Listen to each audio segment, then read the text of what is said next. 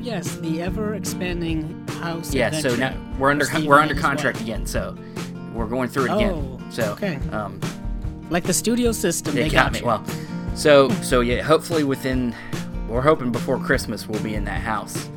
Um, oh, that's moving quite quickly. Well, I mean, we, we already kind of like went through a lot of it already, um, and they still it, a lot of it transfers over. So now we're just got to go through the inspections again with this new house and get the appraisal done, and then you know, there's a lot of things. You know, lawyers lawyers have to look at papers, and and uh, the what they call the underwriter has to. You know, get the deal all done, and it's probably going to be the second week in December, is what I'm hoping. Um, so just in just in time. yeah, you know, and we can, you know, once we know we know things are going well, we can start boxing up shit. So, um, you know, Right, we'll right. be, once you get closer to yeah. So we'll we'll try to be as prepared to leave as possible because technically my move out date is on Christmas Day. Like that's our that's the day we're supposed to give up the keys. So, um, wow, yeah, I know, right? So it just ended up being that way. I might try to get them to let us go to the end of the month just to have a few extra days. give you a little more Yeah. leeway. But yeah. um, we'll see. Um, yes, yeah. I tell you, it's it's the most interesting time of the year because it is like that that window of at the end of every year where like like it just it feels like a mad race to the end. yeah. like I'm just a mad race to the end of the year where people are trying to fit in all kinds of stuff at the end of the year because it is it is near mid-November already. It is November 14th as of this recording, and then the, you know this will be up in a few more days. Uh, but yeah, it just feels like that mad rush. Like Halloween was It's already over. felt like just the other day, but it, it was really over. You know what I mean? Just the fall is moving into winter, and you know 2020 is almost over, and 2020 has been been a hell of a year. I can't remember a year quite No. like this ever. and and there's life. also more emphasis But- on all the bad stuff you know like Yes, you know but it's uh you know we try to continue to do the things that make us happy like this podcast Right, and we're talking about one of our uh, favorite things, one of our happiest things, and that is, of course, um, film noir, because it is November, like I said, and it is Noirvember, hashtag Yes. Noirvember. Uh, I've been using the hashtag for the last like two weeks or so. I can't believe it's already two weeks, but this is a hashtag that was created about 10 years ago by uh, someone I know just from being around the movie internet space, uh, Miss Marya Gates, who um, is really well versed in everything film. She worked for uh, like Rotten Tomatoes at one point. She worked for TCM. She works for Netflix now. Really, an overall wizard when it comes to just movies in general, specifically classic movies. And when it comes to any questions I have about film noir, I just check with her.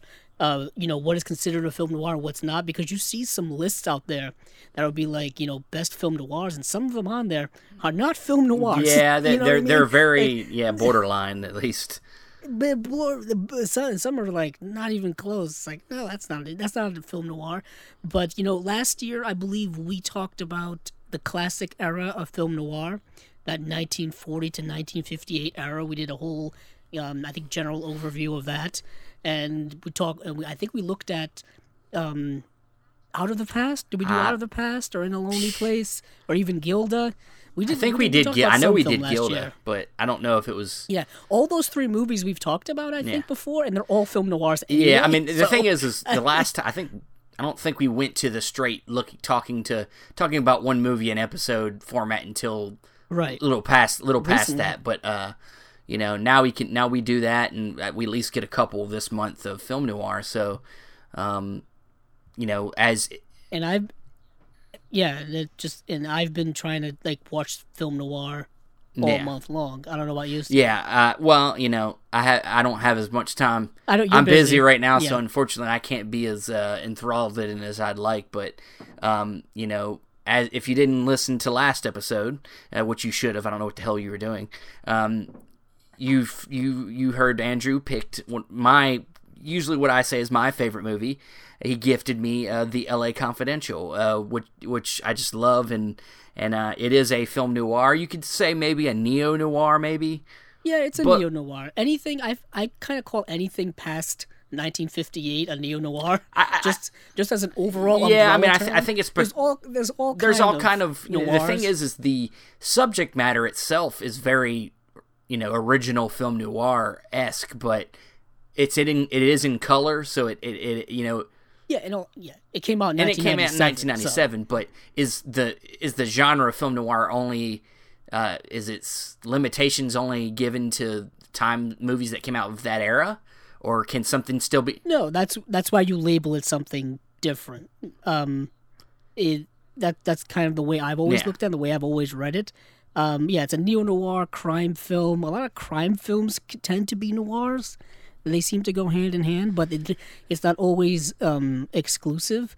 Um, yeah, so you know, I mean, there's all kind of yeah, there's all kind of different genres and subgenres. There's British noir, Ita- international noir, American color noir. I mean, a lot, a lot of, yeah, there's a lot of stuff. where noir came from is actually from the horror genre too. I mean, you know, Nosferatu, the German expressionism. You know, Yeah, a lot of a lot of the stuff from the 20s and 30s influenced uh, film noir. Um, yeah, The a deep- lot of yeah, like you said, yeah, German the deep expressionism, shadow- and even the gangster gangster movies from yeah, the, the, 30s. the the crime movies. You know, you get all the the deep con the deep contrast, the black and and white, and the black and white. That's that's usually the classic. Um, you know, style of film noir, which we, if you go back to earlier episodes, we talk about how the defining of film noir is more of a um, a style than it is necessarily a a genre. Yeah, it's not quite a Yeah. genre, but we call it a genre. I don't know. It's it's it's the semantics of it. People will Yeah. argue or debate, if you will, all kind of the semantics of it. And I think that's why it's just safer to have more umbrella terms Yeah. than than than you know you know specific terms Yeah. for things, because you know some people say that you know the classic film noir. Uh, era you know started in the mid to late 30s versus 1940 or or or, or perhaps it, it didn't end quite in 1958 it ended you know you know sometime after that. You know it just all really depends on your perspective and how you want to you know Yeah, some people some people will. purely look at it through its style, um, but I think I think honestly, more importantly, the thematic stuff is more uh, what I think uh, categorizes film noir. You know, movies about um, corrupt corruption and and um, you know femme fatales and are, are very important Mm. to the film noir genre. Uh, females that are uh, twisting the, the minds of men. You know, you know, um, Right.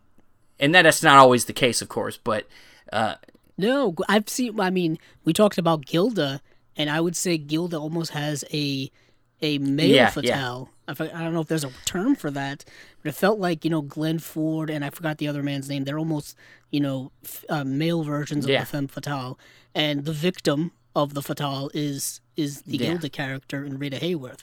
But we've we've went into yeah, yeah, you go back and listen to them that movie. episodes, and you'll get a lot of our thoughts there. But so But, but yeah, but back to LA, LA, LA Confidential. Confidential, 1997.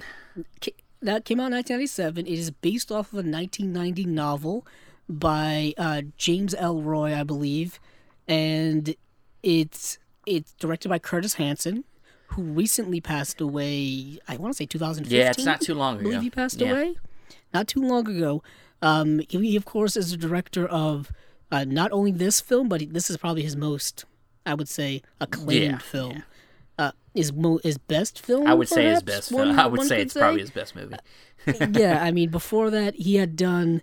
I mean, he had done films like um, Bad Influence, um, The Hand That Rocks the Cradle. Uh, he did Wonder Boys. He did Eight Mile. You know, the Eminem quasi biopic. Um, uh, In Her Shoes, Lucky You, the TV movie Too Big to Fail, based off the. I Yeah. believe it was based off a book, and then his last film was Chasing Mavericks in two, A 2012. surfing movie. and is Yeah, it's the one with- Is that the one with Yes, Gerard Butler? yes. No.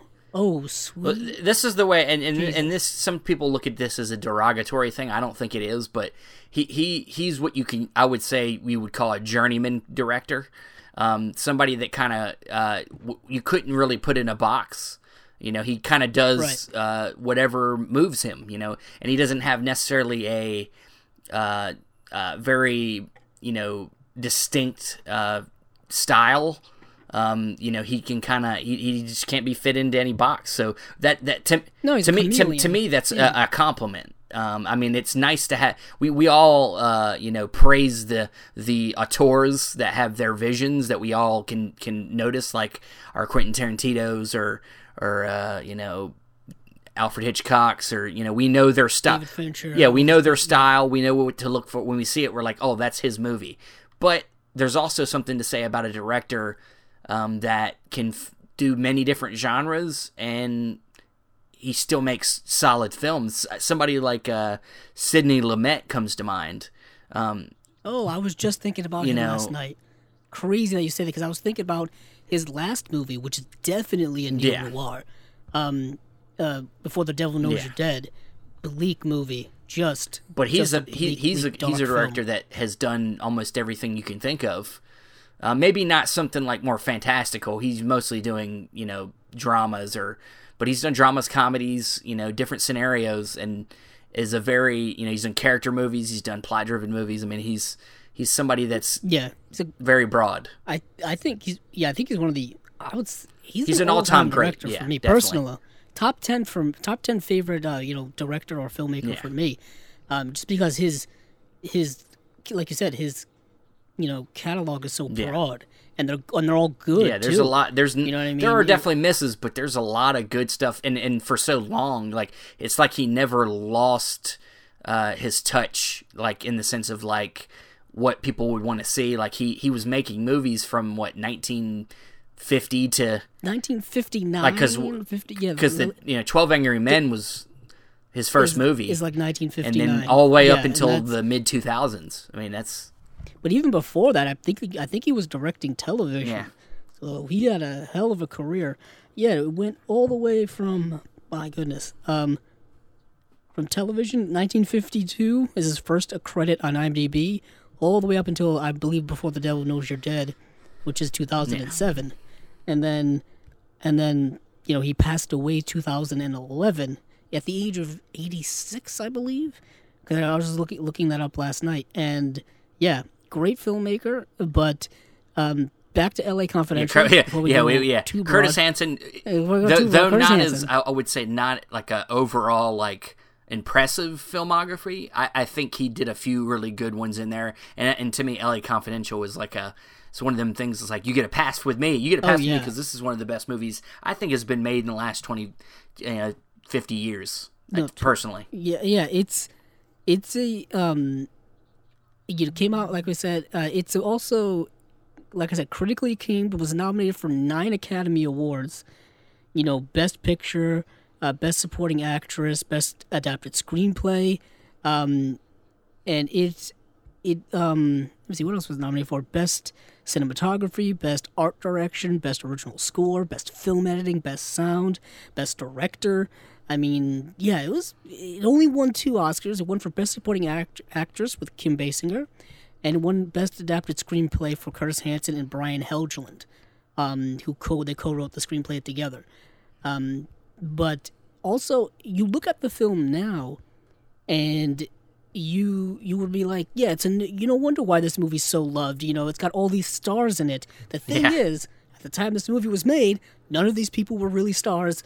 Maybe other than Kim uh, D- danny devito um, Danny DeVito. I yeah, I yeah. You I mean, uh, Danny DeVito, but even then, I would always say Danny DeVito is always just a, a character actor. yeah movies. but he was he was he But, was known yeah, um no, but um yeah. and like james cromwell you know is not like super known but like i think he just No. done the movie babe right before this Yeah. so he was like Yeah. more in the public eye because that got nominated for best picture um so um Um, and you know, we do have to mention that Kevin Spacey was in this movie. and- you know, yeah he's- and let's get this know, out of the way His career's dead now. he- 'cause he's he's you know, he's he's cra- he's not a good person um but but person, he's i'm of looking at this movie for but- what the art and it's not Yeah, we'll look at we'll look at it based on his performance. yeah he, and, he's very good in this context movie. of the time. very good in this movie yeah, and he had just coming off being nominated. Um, let me see. Yeah, I want to I want to check. Yeah, he got nominated for seven, but I couldn't remember if he had won. Or not. I don't think no because no, I know I know he won for your favorite for your second favorite movie No. of all time, being American Beauty. Um, it's not It's Steven's not. second It's favorite not. movie of all time. He just doesn't like it. Um, yeah, he has won two Oscars. Yeah, he won. No, he won for The Usual Suspects. That's what he was coming Yeah. off of. He didn't get nominated for Seven. For some reason, I thought he did. I don't I know mean, it was was good, thinking but. I mean, now Um, yeah, I just I, think David seven actually came out. Did the seven happen like right before this movie? Like it was like a year before. Let me look. Yeah, because Seven, I think Seven of The Usual Suspects may have came out the same year. I Ninety think that's why. Yeah. Okay, let's see. Yeah, seven. Yeah, um, yeah. Seven was ninety five. Usual Suspects was ninety five. L.A. Confidential was was ninety seven. So yeah, he was coming off of an Oscar win. And what is interesting is just watching the making of behind the scenes is like. I think certain producers or the studio heads or whomever didn't want Kevin Spacey. Well, they, the they I mean, they, they didn't. what- They wanted, of course, a, a name. Now, initially, initially, Right. he, you know, Curtis Hanson went to, to Warner Brothers to, to do the financing, um, and then they, they didn't want to do it because at the time, a movie like this was not going to make money. Like, you know, film noir is not a No. was not something that people were, were pushing, Well, not only that, period pieces in general are expensive. and they're expensive. Yeah, so especially we're talking mid '90s. We're not talking like like they have the the CGI capability now to kind of Yeah. like you know assist with the with the aging and assist with the timing Yeah. and stuff like that. You know, you look at something like you know David Fincher's Zodiac, which took place, you know, I want to say the '60s. I can't remember. But like a lot of that was all done with blue screen to make San Francisco look like it was back then, and they just did, I don't think they had I don't know if they had that tech Oh, in the no, no. '90s but it was yeah it was an expensive movie and they ended up doing it through I, through I think New Regency, yes. which is like a subsidiary of Warner Brothers at the I time. think they still only they only were did it for movies in the fifteen million dollars. yeah. This is a I mean, for movie. for and movie ended up making like 126 Well, and, but that was part of the reason they had to get unknowns. You know, I mean, they they also wanted the movie to feel uh, more fresh, having unknowns, um, because they they Right. knew if they casted a star that it might not, at the time, might not feel right. Now you look like you said, looking at the movie now, you're like, man, this this star-studded cast, Movie it's a stacked. stacked cast. What the hell? stacked. You know, but you know, and um, but but lo and behold, after Kevin Spacey had won the Oscar, they were like, okay, yeah, we'll take him. But we also have Russell Crowe, and this is this is pre this is pre Gladiator. pre everything. Yeah, it's pre Gladiator. Pre He he was- he um I, I pre Beautiful Mind. Well, he did. Didn't he I do? mean, he I- had done Insider though, didn't he? Or no? I think Was right after. It was right after, actually. year. Yeah. Yeah, it came out the same year as that, and he and I just in the behind the scenes they mentioned a movie called Romper Yeah, yeah, yeah. Stomper, which I've seen Romper. Stomper. Um, it's an Australian movie. Young Russell Crowe is in it, playing like a like a neo-Nazi. He's part of a neo-Nazi group. Like, um, yeah, it's it's very interesting. But this is like he's coming out of nowhere to be cast in this movie, um, and he had been in other movies at the time. Like, oh man, none of these movies. I don't think anyone's really. I've seen. Uh, he did a movie where he actually he played a gay man. Um, it's like Oh, he wasn't the quick. He wasn't Sam Raimi's Quick and the, Quick Dead. the Dead. Um, the yeah, movie I'm thinking of is like Some of Something. yeah. There's the Some, of us. Yeah, he plays. Yeah, Yeah. there's there's a Sum of Us, Love in Limbo, Virtuosity, Rough Yeah. Um, that kind Virtuosity. Of That's that to- sci-fi movie where he plays like a robot, isn't it? yes, his name is Sid Six Point Seven. I assume that he was a robot. Yeah, yeah, I'm Ah, pretty sure, Sounds like a robot name to me. but yeah, he was relatively unknown. Guy Pearce. Guy Pearce. He was- I mean, some people don't even know who Guy Pearce is. Well, now, yeah. I mean, he's he's kind I of mean, like an indie actor. I love Guy yeah, Pearce. he's kind of stayed for the most part. he's in still an indie actor, in my opinion. He's yeah, he's Yeah. good. I mean, like right after this, of course, he would do Memento. Um, Yes, probably, which is an Yeah. indie movie. Yeah. you know, uh, but he was. Yeah, he's. I mean, his his filmography goes goes on and on. But at the time, in the context of the time, there's nothing here that they were really all sticks out. Yeah, me. they were all basically unknown. So they were all basically unknowns. And like I said, Kim Basinger uh, was, I would say, was was mo- was well known. She had been in. Um, yeah, of course, she had been in Batman, but she was also in Wayne's World Two. um, Wayne's World 2. She was in Nine and a Half Weeks, The Natural, um, The Man Who Loved Women. She was in um, The Getaway. Yeah, she's been. She she was a lot of known. stuff. She was in Cool Yeah, World. She was in yeah, Cool she World. she was known. She was Uh, definitely known. she was known, but like I said, mostly unknown. And the movie, for some reason, on Wikipedia has a a budget of thirty five million, which I thought I, I mean I, maybe that went up. they said fifteen million. They in the, did, in the, yeah. in the thing. Maybe that's it. Maybe that didn't include exactly- the, the marketing. Yeah, Could yeah. be. Let me. Um, but yeah. So like I said, also David Danny DeVito, uh, David Stra- uh, Strathairn, who I think is a Oh, he's a great actor, character actor, man. whose name I can never quite quite pronounce Strahan, correctly. I don't Strahan, it- and Strathairn, Strathairn. Strathairn, Strathairn. Um, but he's an amazing actor who just pops up in Yeah. everything. Like he just, and they always use him in trailers. Like every time he's in a movie, they just they use him in trailers because his voice is so. I liked him in uh, I liked And him a in A great League of. Their Own as the as the you know the guy looking you know he was the one that was helping him look for the ball players. He was the one that was that was helping keep the league together after the guy wanted to back out. Like he's he's, he's just a strong Yes. actor. He's really good in everything he's in. Yeah, he was also. I mean, I mean, his most. Uh, I don't know most well-known role, but he was in Good Night and Yeah. Good Luck, the movie directed by George Clooney, where he played, I believe, um, yeah, he played Ed, Edward R. Murrow. Um, that's a great movie that no, not a lot of people talk about. Uh, Good Night and Good Luck, smaller movie, but um, yeah, he he's a, he has a small part in this movie, but a, a vital part in this movie. There's a lot of actors in it, and there's a lot of characters in it. So so so you have And to I think that's why you have to be patient with us if we like stumble Yeah, somewhere. We gotta, we gotta get into Yeah. this. Yeah, because this is gonna be a not a chore, but it's you know it's film noir. There's there's twists and turns, insides and outs. There's red herrings. There's, Yeah, so we're gonna do- we're gonna do stuff, our- But in the end, it all Yeah, we're gonna do our best to try to give you as much as we can going through the, the plot, but it is dense. So if we miss something Yeah. or we we stumble a little bit, we apologize. That's just because it, we're trying to give you as much as we can, but it's it's hard to remember every facet that's important. Um, right. And also, yeah, we'll we're also gonna be obviously spoiling Yeah. everything. Uh, definitely, of, of all the movies we talked, and I actually I recommend watching all. The yeah, we'll always watch it about, before you but- listen to us. even this one especially great screenplay Yeah. though so let's let's go through it so um we get an opening kind of um narration from the danny devito character Yes, right? it starts off and we get like these like postcard postcard, postcards of yeah. like California and, and sh- yeah, Hollywood. Hollywood. showing the the beautiful California life and Danny DeVito's character of um, Sid, what's his name? Uh, uh, i think it's Sid, Sid Hutchins, Hutchins. That's it. Sid Hutchins is, is talking about lovely California and how everybody's coming here to live the good life, and but then he gets to a point where he starts talking about how you know, but there's this underbelly. Maybe it's there's this so seedy good. underbelly Yeah. that's there um, of corruption, and that's what his paper is is about talking about the corruption. Now, his his uh, his paper is uh, called the uh, Hush Hush magazine. Um, yes qt uh, and, yeah. uh, quiet uh, on the QT and very hush hush.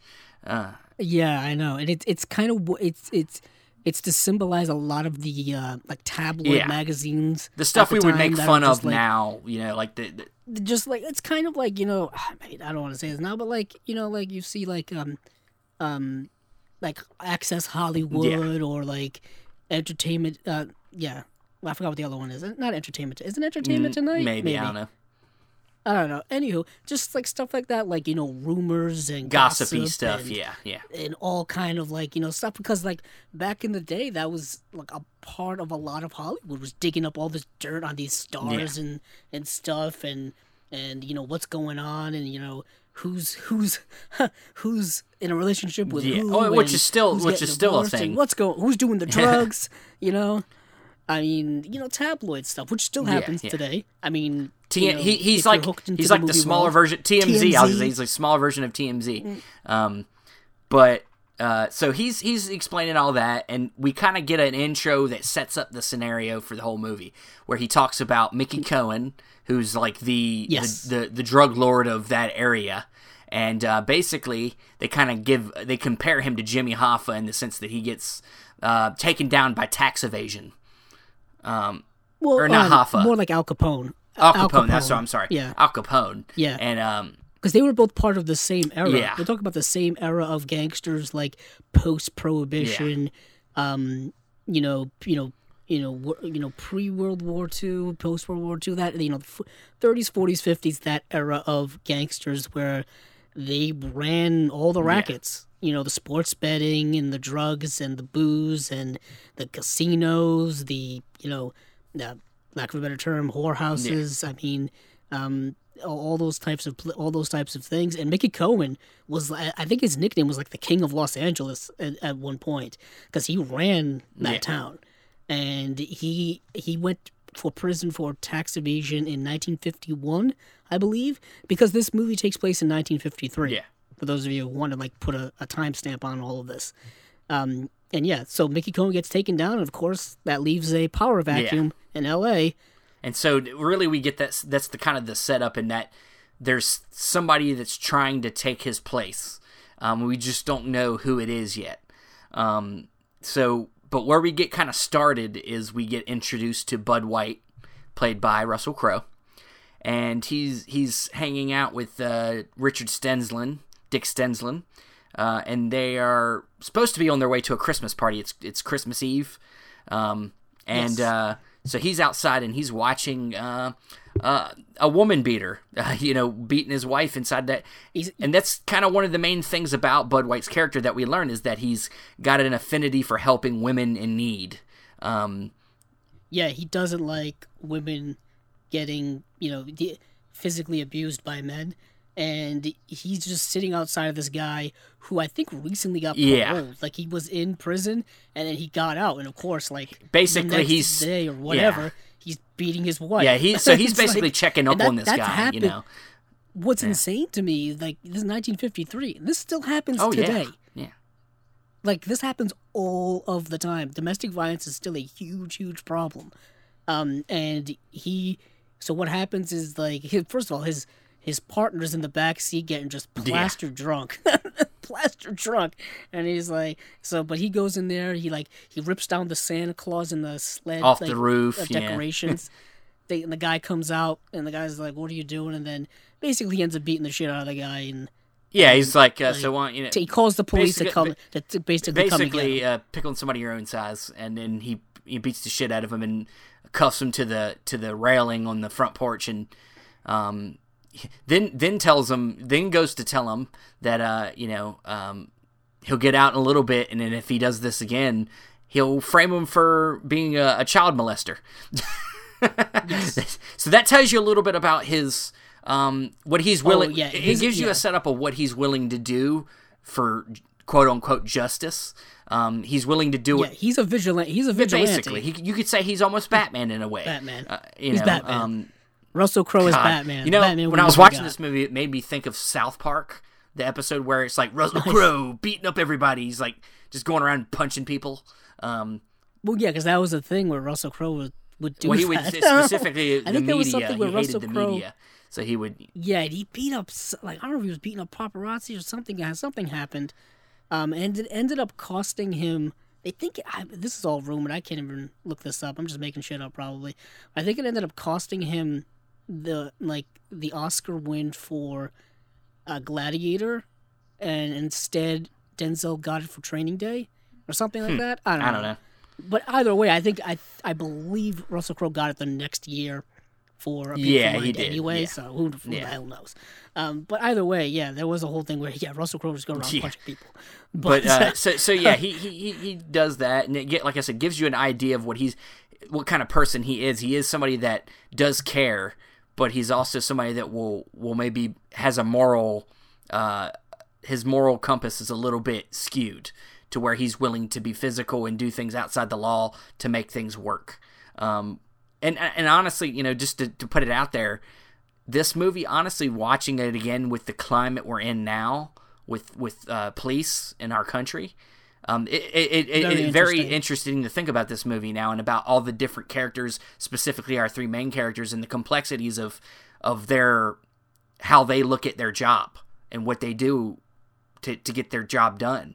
Um, and so now we go to uh, Jack Vincennes, played by Kevin Spacey, who Yes. uh, is at like a, uh Hollywood party. Basically, he's on the set of the show that he does supervising for, which is uh, Badge of Honor.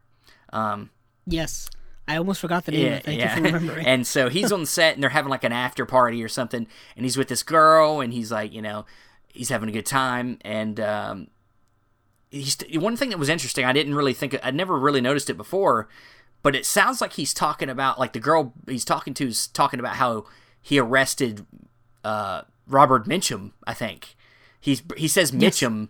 They just they just name Yeah, yeah. Like, and, and I'm like, he's and like, I got to tell you more about that. But before he can, um, uh, Sid Hudgens shows up. One, you know, Yeah, he's da- he's dancing with. yeah, yeah. woman.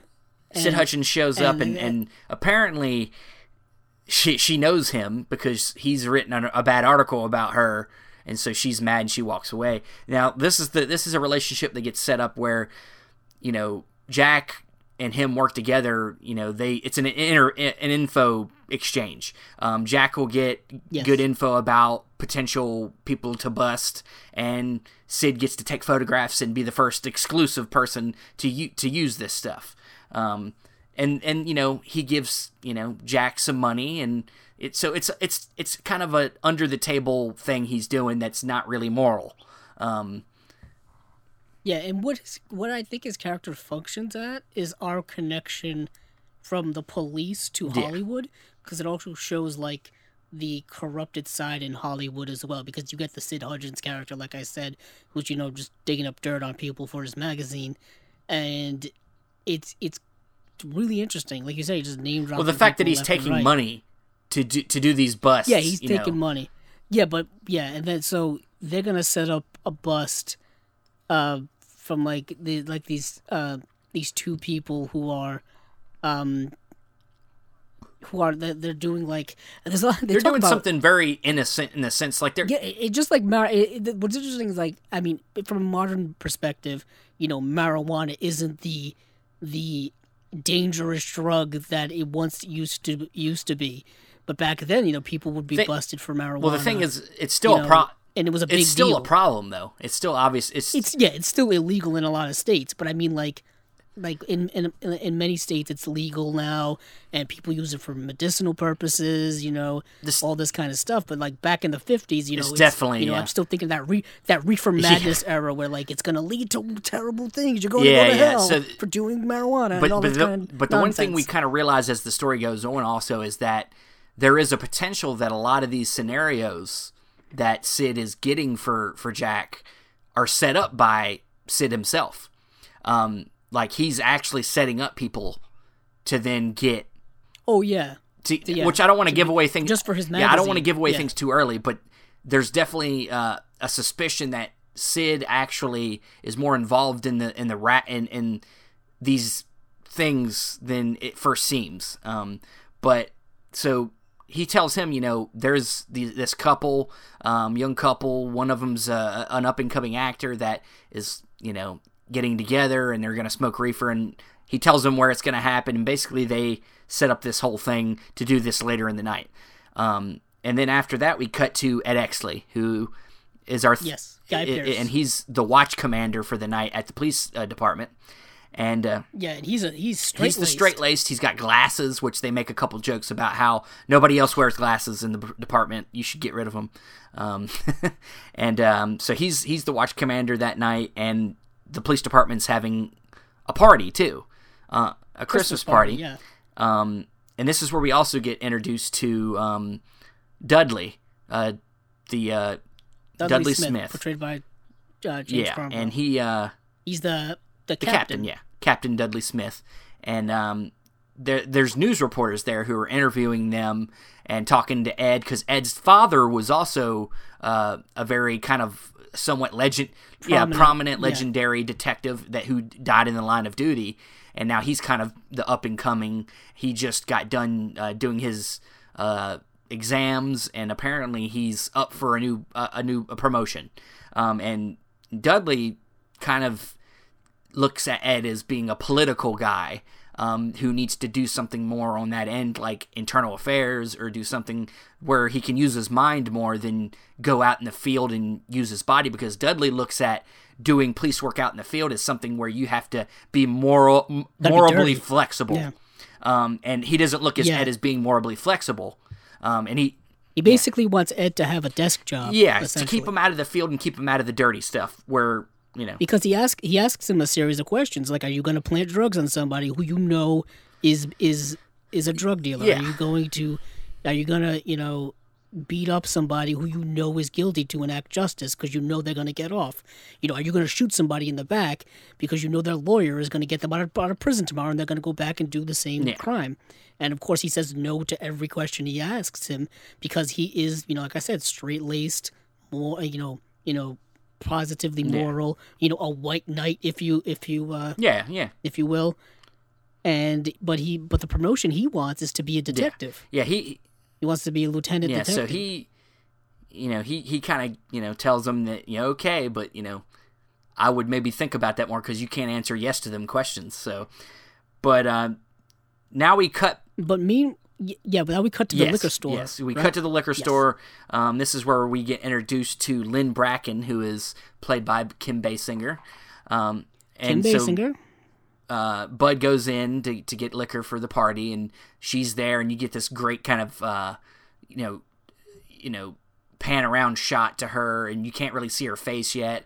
And then Bud says, you know, he he can tell that she's in it. He's he's curious. He's like.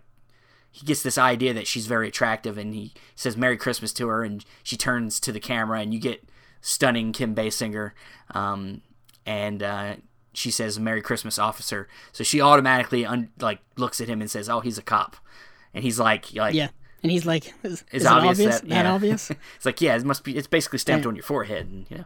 So he gets Yeah. turned up, kind of turned off by that. He feels like that she's not going to like him, so he just gets his liquor and leaves. And and so when he Yeah, she orders she orders a big order of uh, of alcohol, and yeah, he go he he he has his box of alcohol and he's going back to the car, and then he sees, um, he sees that he sees like a fancy car parked. Like a, it's not a, really a limo, it's No, a fancy it's- car parked, and there's this woman in there who has her nose bandaged. which you know is so automatically, hey look it's a calling card to chinatown you know it, kind of gives you the Yeah, chinatown I reference guess it is. but um Yeah, but it's a calling, but it is, but it triggers him like, hey, this woman perhaps got Beat up. punched Yeah. in the face.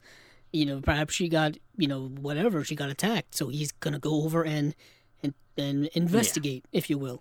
But his version of investigation is more like a shakedown Um, you know roughhousing yeah, yeah, a real shake. so so he up. goes over and he, he you know goes to talk to him, and then the driver, uh, who is uh, uh, uh, an ex cop uh, named Buzz Meeks, uh, comes out Yes. and you know. Russell Crowe's like "fuck you." He takes his rips his Yeah, rips his they- pocket they- open to get his wallet out. Yeah, I was gonna say, did you notice that he rips his pocket out? He takes the. It's like, damn, ruin that guy's jacket.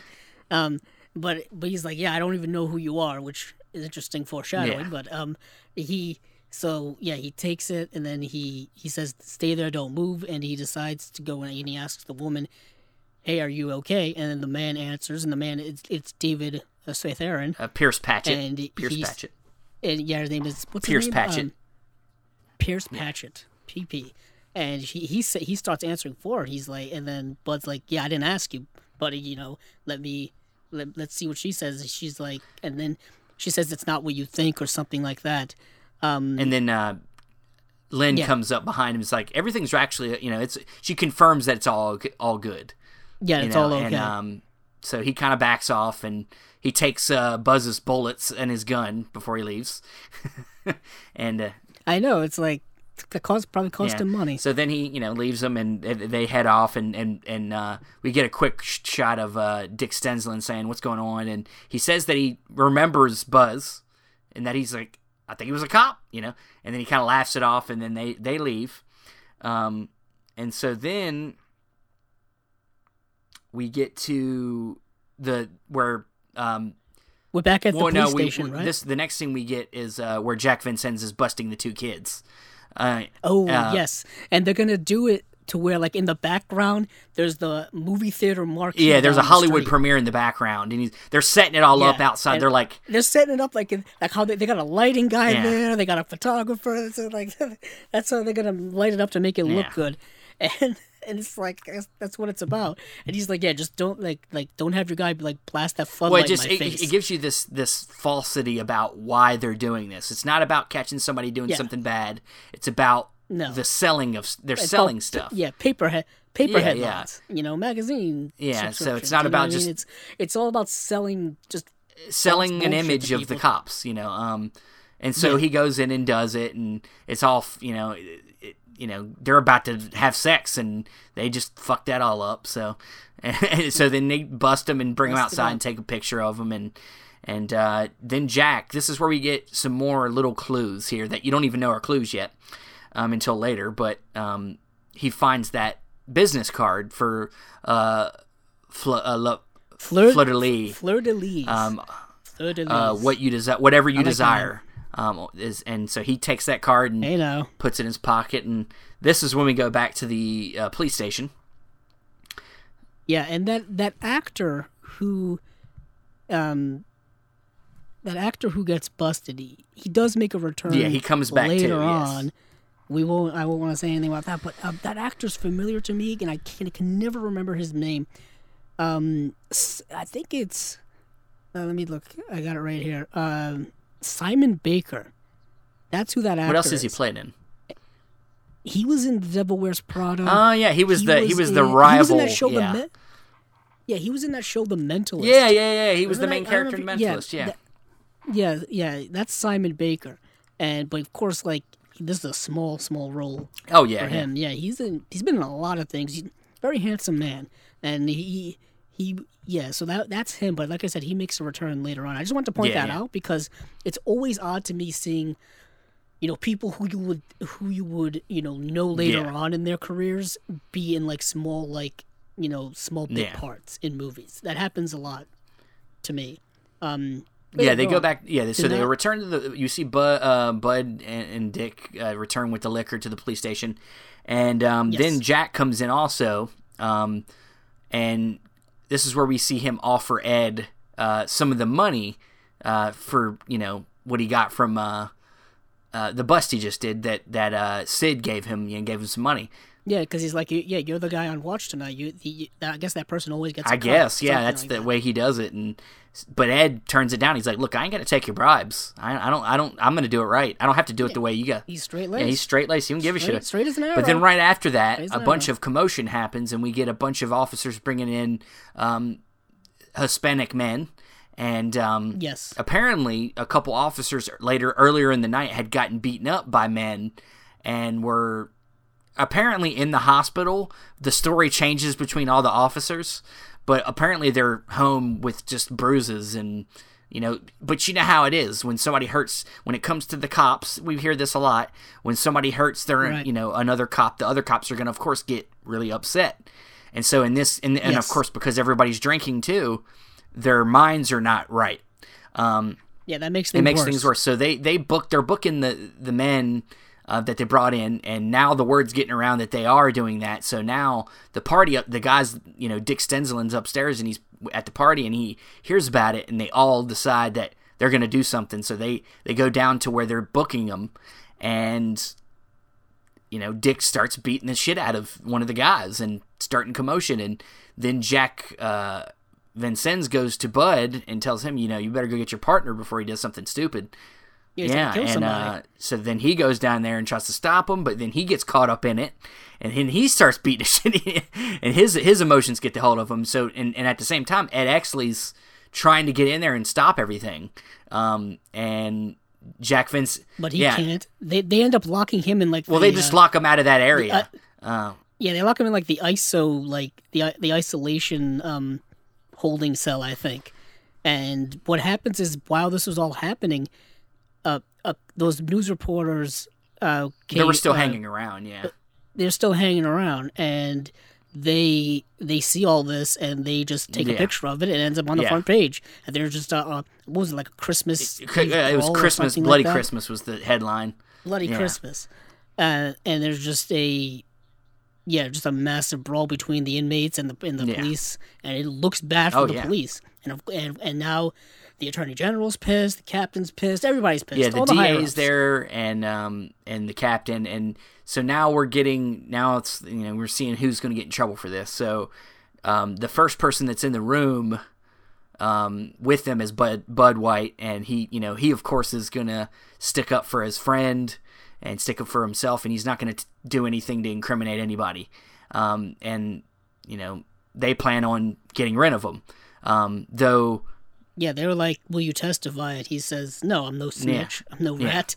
Um, Now, and, and once again, this is something that is very Yeah. relevant today when it comes to our own police in today is that we're there's a lot of protecting our own, even though what you know what happens is maybe not great, you know, um, Right. and then after he he they, you know he kind of he leaves, um, and Dudley Smith is like, look, Dick Stensland's terrible, but Bud White's a valuable officer. You know, we shouldn't get rid of him.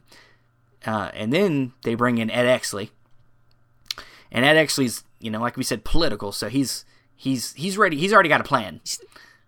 yeah, he's Yeah, thinking he's ahead. thinking ahead. so thinking he's like, ahead. look, you're wanting to build a new LAPD, so you know we need to actually not sweep this under a rug, and we get somebody. There's got to be consequences, and Yeah, basically, you need you need four people to make it look like you're actually taking this shit Yeah, seriously. yeah. So he his idea is like you know, you know, put the blame on the guys who whose pensions are already secure and who are going to retire anyway, and have them, and basically they're going to be you know removed, and they'll just retire. and then and then convict Dick Stensland and Bud White.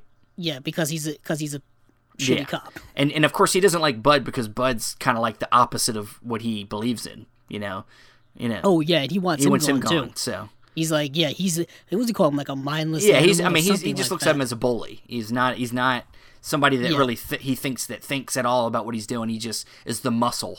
And um, Yeah, he's just a muscle yeah, guy. and so and and James Cromwell says, well, yeah, he's the guy who'll do who'll say yes to all those questions I Yeah. asked you. That was this why- little hit at him a little him bit, you know. But he's like, you know, Yeah, you know, that's what we should do. And he's like, along with that, you know, I think you should, you know, promote me. You know, I'll testify if you promote me to lieutenant. And he's like, detective lieutenant. he's like, he's like, my dad, you know, you know, they said, yeah, but your dad, you know, he didn't get lieutenant until he was 33 and you're 30. It's like, yeah, but when he was, he was also a detective.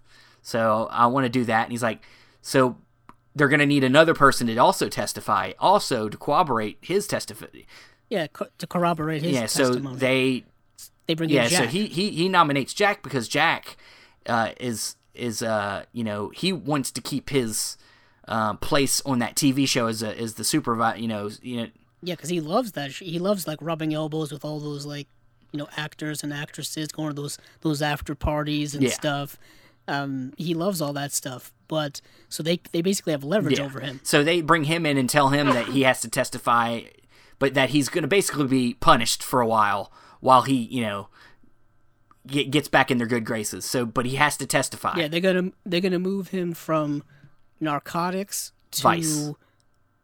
Vice. Yeah. vice, which is Yes, basically like the the on the street guys um you know that don't necessarily have a uh, um you know specific uh you know territory of what they're looking into they look at everything kind of but um so basically he you know he gets talked into that and then um then he and then you and then and then you'll you'll be brought back to get to get to be put back on the show after after a trial period stuff. basically Yeah, basically after a little after this whole basically all this stuff kind of goes Yeah. away. We'll let you we'll let you back on the show. Um, so they get him to corroborate. Um, which is, I mean, so basically that's how they're that's how they're handling the Yeah. situation. Like Steven said. I mean, it's probably is brought right out of real life. There's so much, and it's not specifically to law enforcement. This just happens to be that specific group Sure. of people. There is corruption and cover-ups like this and maneuvers like this throughout any organization Oh, with any yeah. type of power on the Yeah. planet, and it's been going on Yeah. forever. It's uh, it's You know what I it's mean? It's been normal. going on for you want to you want to save Centuries. you want to save uh, face, and in saving Yes. face, you you hide things and and try to do it internally, and instead of you know making it all public and you know whatnot. Yeah, instead of like telling the real truth, which would you know destroy your Idea of s- something, existence. yeah, not only that, yeah, it would probably it would lead to like a reckoning and a of just epic proportions. You know what I mean? Uh, and, and this happens all the time, and people do that, and it's wrong. People should these institutions that do this shit probably need to be heavily reformed. you Well- know what I mean? They probably need this stuff to be brought out into the light to fix the real problems, because then like you know they just keep Of happening course. over and Yeah. over again. And it just gets compounded and worse and worse until it all really explodes, and you get well, and you get you know all kind of stuff happening. But anywho, moving on. yeah so we now we you know after a short little talk you know jack and, and ed talk about it and jack you know gets the whole full picture uh, you know seeing that ed was the main guy that was involved in all this uh, to get this to work the way it is and he's like you know are you willing to be hated by everybody? Because that's what's going to happen. Um, and uh, he's like you know the guys i'm going to rat out are going to be re- retired in fishing in, in the next couple weeks. You know so i'm not worried about me. Um, but you you know you're you're you know going against guys that you know like dick who hasn't even gotten his pension he's going to miss out on his his pension. Yeah, he's like a year away yeah from so his pension. and bud of course is you know who he is. He's a hothead. He's he's he's gonna he's not gonna like this. Probably want to beat you up. yeah yeah so so he he you know he kind of tells him that and then then we cut to uh, a restaurant or a bar of some type and uh, dudley's waiting for bud white to show up and this is where he lets him know that he's retired and that all the people that were going to go against him have decided not to. And so now he wants him to come back and work uh, in homicide and he's going to be working strictly with dudley on some special stuff where his yeah, off the books. yeah, kind of off the books, Off the uh, books. special things that really suit his strengths, which is basically being a muscle guy. Um, and Yes.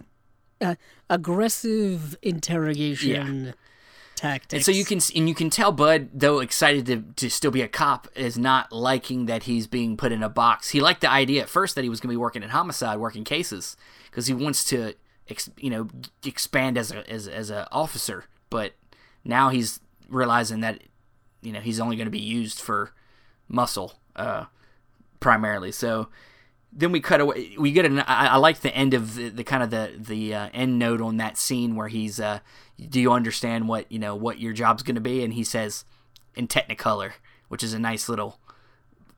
You know, uh, yeah, let's the nod to the, the, nod to the times of you know Technicolor film, and um, so I thought that was pretty cool. Instead of some something like crystal clear, you know, he says in Technicolor, sir. That's it, you know. So Very yeah, vivid, very yeah. vivid. So then we, um, I think we get a we get a quick scene of more of Mickey Cohen's um, people getting murdered. Like there's like other lieutenants Yeah. of his that have tried to take his spot, but then now people, somebody, two gunmen are going around and killing all the rest of the lieutenants. Yeah, just mowing people. Yeah, there's a scene where um, they're like inside a, in a house and two guys shoot across the way through like over a pole and it like cuts the glass in half. Yeah, they, yeah, they cut. They come out of the bu- They come out of Yeah. the bushes basically, and they grab a, a briefcase full of heroin, heroin. our favorite drug. And uh, but it's you know, and It's, and uh, at the same time, you're yeah. getting Sid Hudgens is still doing like a voiceover. You know, he's writing in his paper um, about all Yeah, he's type. He's tapping away at his Yeah. typewriter, and um, and and he always ends it like hush hush and QT. Yeah, and he and he, and he, talk, and he talks about how his the uh, captains set set up a kind of a, a task force to get rid of crime coming from out of out of state. You know, there's a lot of criminals that are coming from other parts of the country that are trying to fill a spot too, not just people within Mickey Cohen's people like racket. You know, there's people coming from New York and New Jersey trying to come in, and he's using his task force to stop them and then kick them out, basically. Um, Yeah, and this is where isn't this? I know we get a couple of. Well, we get a, we we get an Is intro to the Victory them- Motel here, here, um, and you see him beating up one guy. Um, Yeah, and he's like, yeah, he's like, this is the yeah. He has a well, they, he does. There's a he's know what it got tons of great lines in this movie, but but Yeah, James Crom- James Crom- James Crom- James Cromwell. I almost said Jim's. Ah, Cromwell, Jim and James, not, know, not the, Jimmy. Yeah, um, but he says, you know, yeah, like go back to Cleveland. This is the city of angels. yeah, I think it's like later that. on in the movie he After says they're- something they're like that. He's like, you're, dude. you're not from this city. This is this is for the city of angels, and you don't have wings or something like that. Um, Yeah. he, he has a, he has a lot line. of great lines in the movie, specifically later on when when we get to it. But uh, um, but yeah, so you get that montage, and then it cuts to um, uh, Jack, who is coming back for his first day on Vice, and he gets like they're looking at assignments, and he gets an assignment that has to do with uh, pornography. Uh, like po- pornography.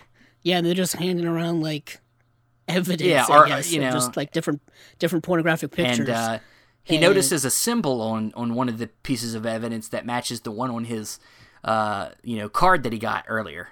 The uh, yeah, the fleur de lis uh, symbol, and so you know he thinks maybe it's connected, and and so he tries to call the number on there, and the other end, you know, the, the woman. woman. on the other end yeah. doesn't believe that he you know is somebody that's a, a I guess a, a customer. So she hangs up on him. Right. And uh, he tries to get a redirect and can't find it. Nothing's on the other end. So um, then we go to where Stensland is getting his final, you know, you know, I guess you know he's finally getting laid off, and uh, so he has to turn in his gun and badge. And then Bud meets him and takes him to his car, and and uh, you know he they, he says he'll go out with him for beer, but he's like, no, I got a date tonight. And uh, yes, yeah, and he's like, and he's and then he goes like, yeah, who like, oh yeah, so, like who like who did you arrest yeah, or something yeah, yeah. like that? Yeah, just normal joking guy talking, and and right, so he's right. like, you know, you know, I'll talk to you later, and so he he he leaves him, and then we go to Ed Exley, who's kind of by himself. He's like the last one in the office. Um, he tries to make some nice gestures to a couple other detectives, but they don't like him. Nobody likes him. No, nobody yeah, likes so, him. But so he's sitting there by, by himself, and then they get a call in that there's a homicide, and so he he at the Night Owl uh, at the Night Owl yeah, Cafe. So he he's the first one on. Well, he's not the first one in the scene. Other cops of another cops there, but he's the first one to go in, and then we get this very suspenseful kind of scene where he's you're getting the first person looking around account of him walking through the cafe and the um, cafe you know cook or whoever is shot and he's dead um, and there's a blood yeah, trail blood trail from like a seat uh, all the way to the yeah. back and then he opens up the doors and there's just a series of dead bodies all over yeah the in the in the men's bathroom um, there's at least yes. like five or six i think people dead there and um, so then um, James Cromwell, uh, Captain Smith shows up, kind of takes over. He's like, Ed's like, nah, I'm here. I'm, I'm the lead on this. He's like, look, I'm the lead. You don't, you don't want it, Ed. I'm the lead on this. Uh, yeah, you can be my yeah, you'll second. be my second in command. Um, and so they they both uh, take get pictures taken and stuff, and and they kind of then walk through the crime scene. And what they kind of figure out is that it seems that there's three gunmen. Uh, is what they the conclusion they come to. Yeah, three gunmen with shotgun shells. Yeah uh, they were all like all the people there were like executed. Uh, there's two women.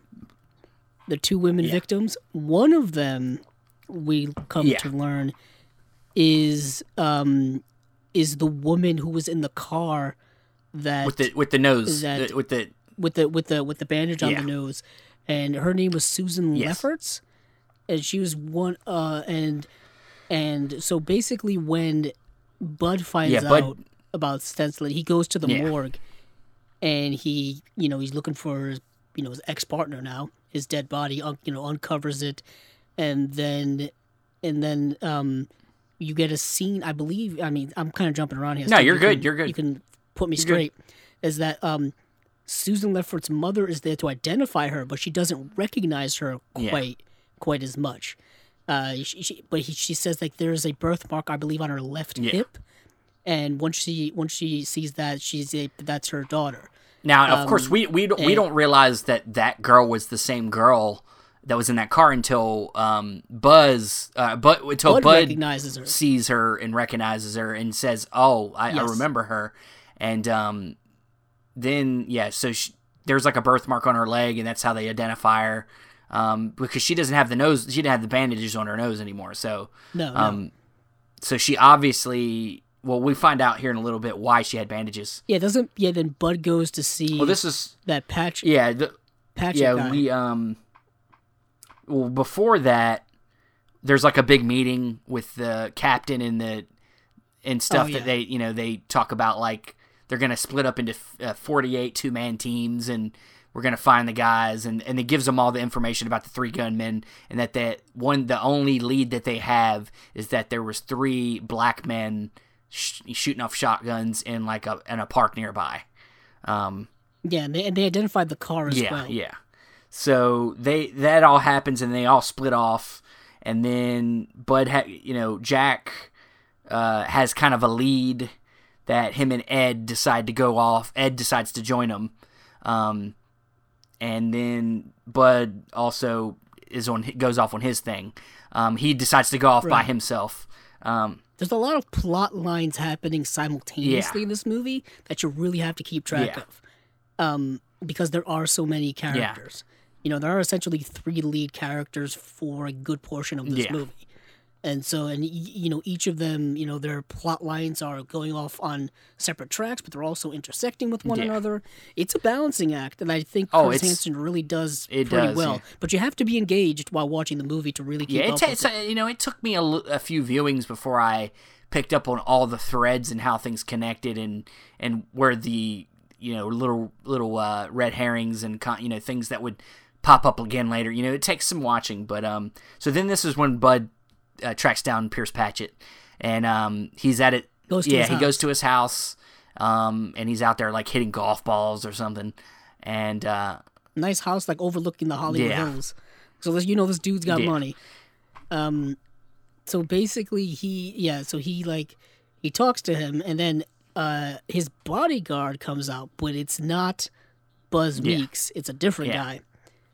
And then and I think He- uh, I think Bud remarks, you know, what happened to the other guy? He's like, oh, he no longer works. yeah, so he kind of brushes it off. Oh, you okay. know. kind of brushes it off there. Um, but basically, they start talking about, you know, what Pierce Pratchett does, what what racket he is. Yeah, he, he, he he's he, he's he basically says, "Hey, are we? Do we care about Yeah, finding out? Do we care about anything that's like residual? peripheral. Yeah, he says peripheral to your Yeah, investigation. yeah. Basically, he's asking him, "I'm going to tell you some stuff, but am I going to get in trouble Yeah. for it, or is this just, you know, between you and I? Can I can I tell you something that might relate to what you're looking for, but that I don't want to get in trouble for?" So he he, he mentions that um that his biz he has a business where he you know makes women look like movie stars and Yeah, he runs like um, yeah, he runs an yeah, escort he- service basically.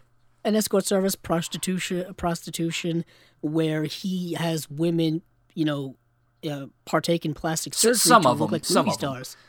some of them yeah and and susan um was made up to look like rita Yeah, hayworth yeah. that's why her mother couldn't tell couldn't tell because her hair was red and she had The like, nose plastic job surgery and- done to her yeah. face yeah and that and that you know that connects directly back to why she had a bandage on her face when she was sitting in the car because you probably just had plastic surgery. And apparently there's quite a lot of money to be made in that Yeah. racket.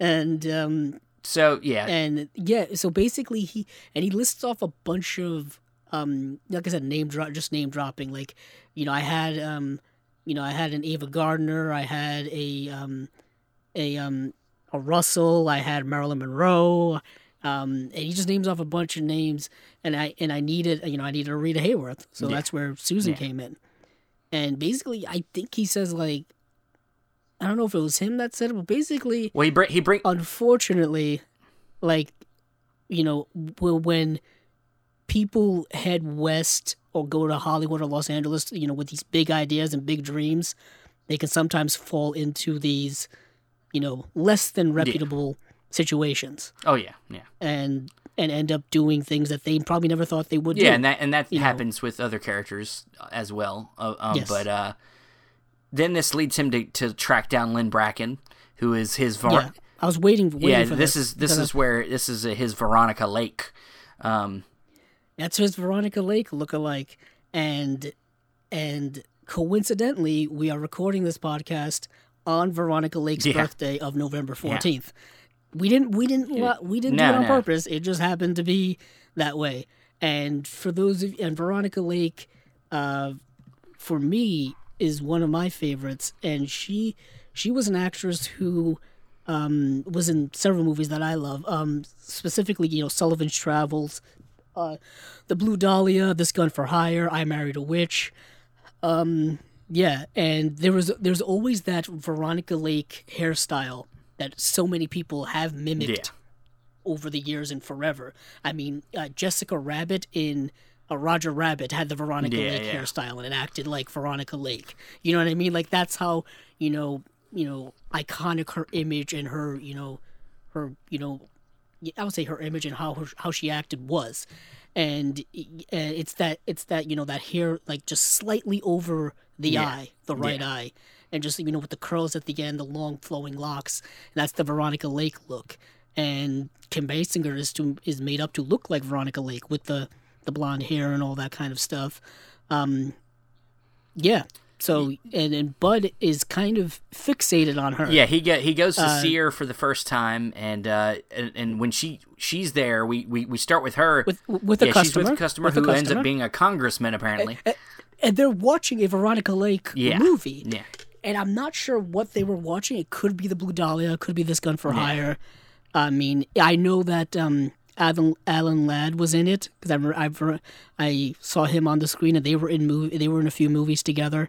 Um, but the guys like, but what is interesting is it's basically, it's a fantasy. oh yeah, thing. yeah, You know, these guys are like these guys even like pretend like they're with Veronica Lake in these movie situations or Yeah. whatnot, and they act all like like you know like Alan Ladd or somebody, and they like these tough guys with like the you know the tank tops and and you know you know sounding all rough and tough, and it's really really interesting. yes, and it's it's gonna go down in uh, not of a weird avenue here, but we're all adults here. But like, you know, pr- you know, you know, pornography and all that kind of stuff is is mostly based in the in the the realm of fantasy. You know, and, and, and dream fulfilling and all that kind of stuff. And it's really interesting to see that connection in this movie with, like, you know, real life people turned into movie stars. You know, there's a whole you know racket of like uh, you know pornographic parodies of, of like famous movies and TVs and all this kind of stuff, and it's just really you know interesting to see that contemporary thing in this movie Yeah. in reality. Um, it's real and and basically Bud White walks in on this and basically tells the guy to hit the road, and the guy thinks it's like part of the Yeah. act, and he tries and he tries to like you know say like. Hey, you want me to get rid of him for you? And they, and then Bud White's like, you know, LAPD, just mm. get out of here before before I you know beat the heck before I call your wife, because he kn- Yeah, cause he knows who because he calls knows he's wife. the congressman. Really interesting, really interesting, and he's like, and he and it's like, and that a lot of that happens today where people you know cheat on their spouse and whatnot. But anywho, Steven, take it away. Well, yeah, he goes. So he goes in to question Lynn, and and uh, he he's very hostile, very hostile. He's very he's he's already prejudged her. Um, he he basically just he calls her a whore. Um, you know, and keeps saying how she fucks. He's probably fucked like fifty guys today. She even mentions that he says fuck a lot. Um, yeah. he does. And, he um, does. He's a very crude but- man. He starts to realize that she's a little more uh, engaging than he expected and a lot, a lot smarter than I think he expected. Um, and so, you know, he gets a little information from her about uh, the, a little bit about Pierce and and about what he, you know, not enough, of course, to get him in trouble, but just a little bit of information. And uh, by the end of it, you know, he kind of says, you know, "Can I see you again?" And she's like, "Are we talking about?" Yeah, as a customer or as yeah, a date, and and he decides he doesn't really. He he kind of goes back on it, and he's like, "Eh, "You know what? It was a mistake to even say anything. Never mind." And uh, so then he kind of leaves her there. And then now we shoot back to uh, Jack Vincennes and uh, Ed Exley, who are now going to talk to this um, this guy who's a who's a boxer, whose brother is in prison, and he has info apparent possibly on the gunman that the you know the Yes. black gunman. And uh, so he, they go to see him, and they promise him that they can get time off of his brother's sentence, which they obviously are just playing him. Um, Yeah, they play. They play this Yeah. kid, and like, yeah. So your brother, you know, your brother's there. To, yeah, he says like, oh yeah, he's there till 1970, and then and Jack says, how would you like him there till 1960? Like I know, uh, like I know the DA um, and the DA, and uh, know- and I'm friends with lawyers Yeah. and stuff, and all. Basically, they lie to him just to get Yeah. information, and So they find out the location of the of these three people just because the kid's like, yeah, I don't. These guys are assholes Yeah, anyway. So I'm just basically fuck these guys and just like, all right, and then, all right. So they go over there, and they they they you know they have their guns out, and then what what's um Exley goes off. Didn't he forget his glasses or Yeah, something? he, he he's Then Jack goes like, just don't yeah, shoot yeah, me. yeah. Um, So they're you know slowly creeping in, guns drawn, and then they walk in, and there's there's people already, there's police officers already yeah, there. two two other characters that are kind of like they're um they're not really uh I mean they're definitely important to the story, but they're not as they're kind of in the background.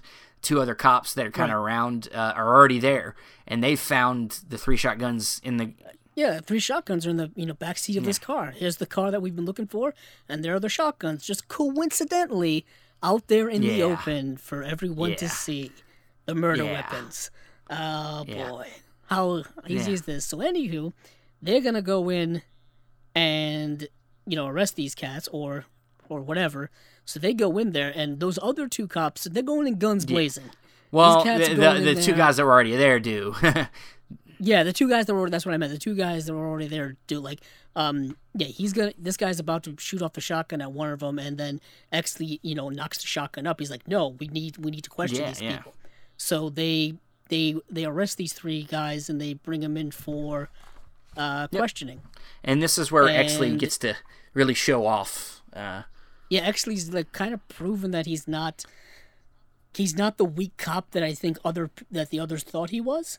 well, I mean, and he basically and he kind of manipulates the situation to basically have the people tell on each yeah, I mean, he, he, he shows that uh that being a, a good cop isn't just about being able to get out and be physical and dirty and like and beat people yeah, I mean, Yeah. there's there's the other side of it. Um, there's a way to mentally manipulate people to get what you yeah. want. So he goes in and talks to the first guy, who's kind of like the leader of the group, you could say, um, and you know, kind of manipulates him into um, giving up something about one of the other guys, and then which in turn makes them give up something. So basically, um, by the end of it, they Oh, yeah, but what some yeah, but by the end of it things they starts to realize that maybe the guys that they're not talking about what we want them to well talk they're talking about. about, well, They're talking about what- something what- else. they talk about like the one one kid uh, who's really upset he pisses himself um, Yeah, that he talks yeah. about uh, how he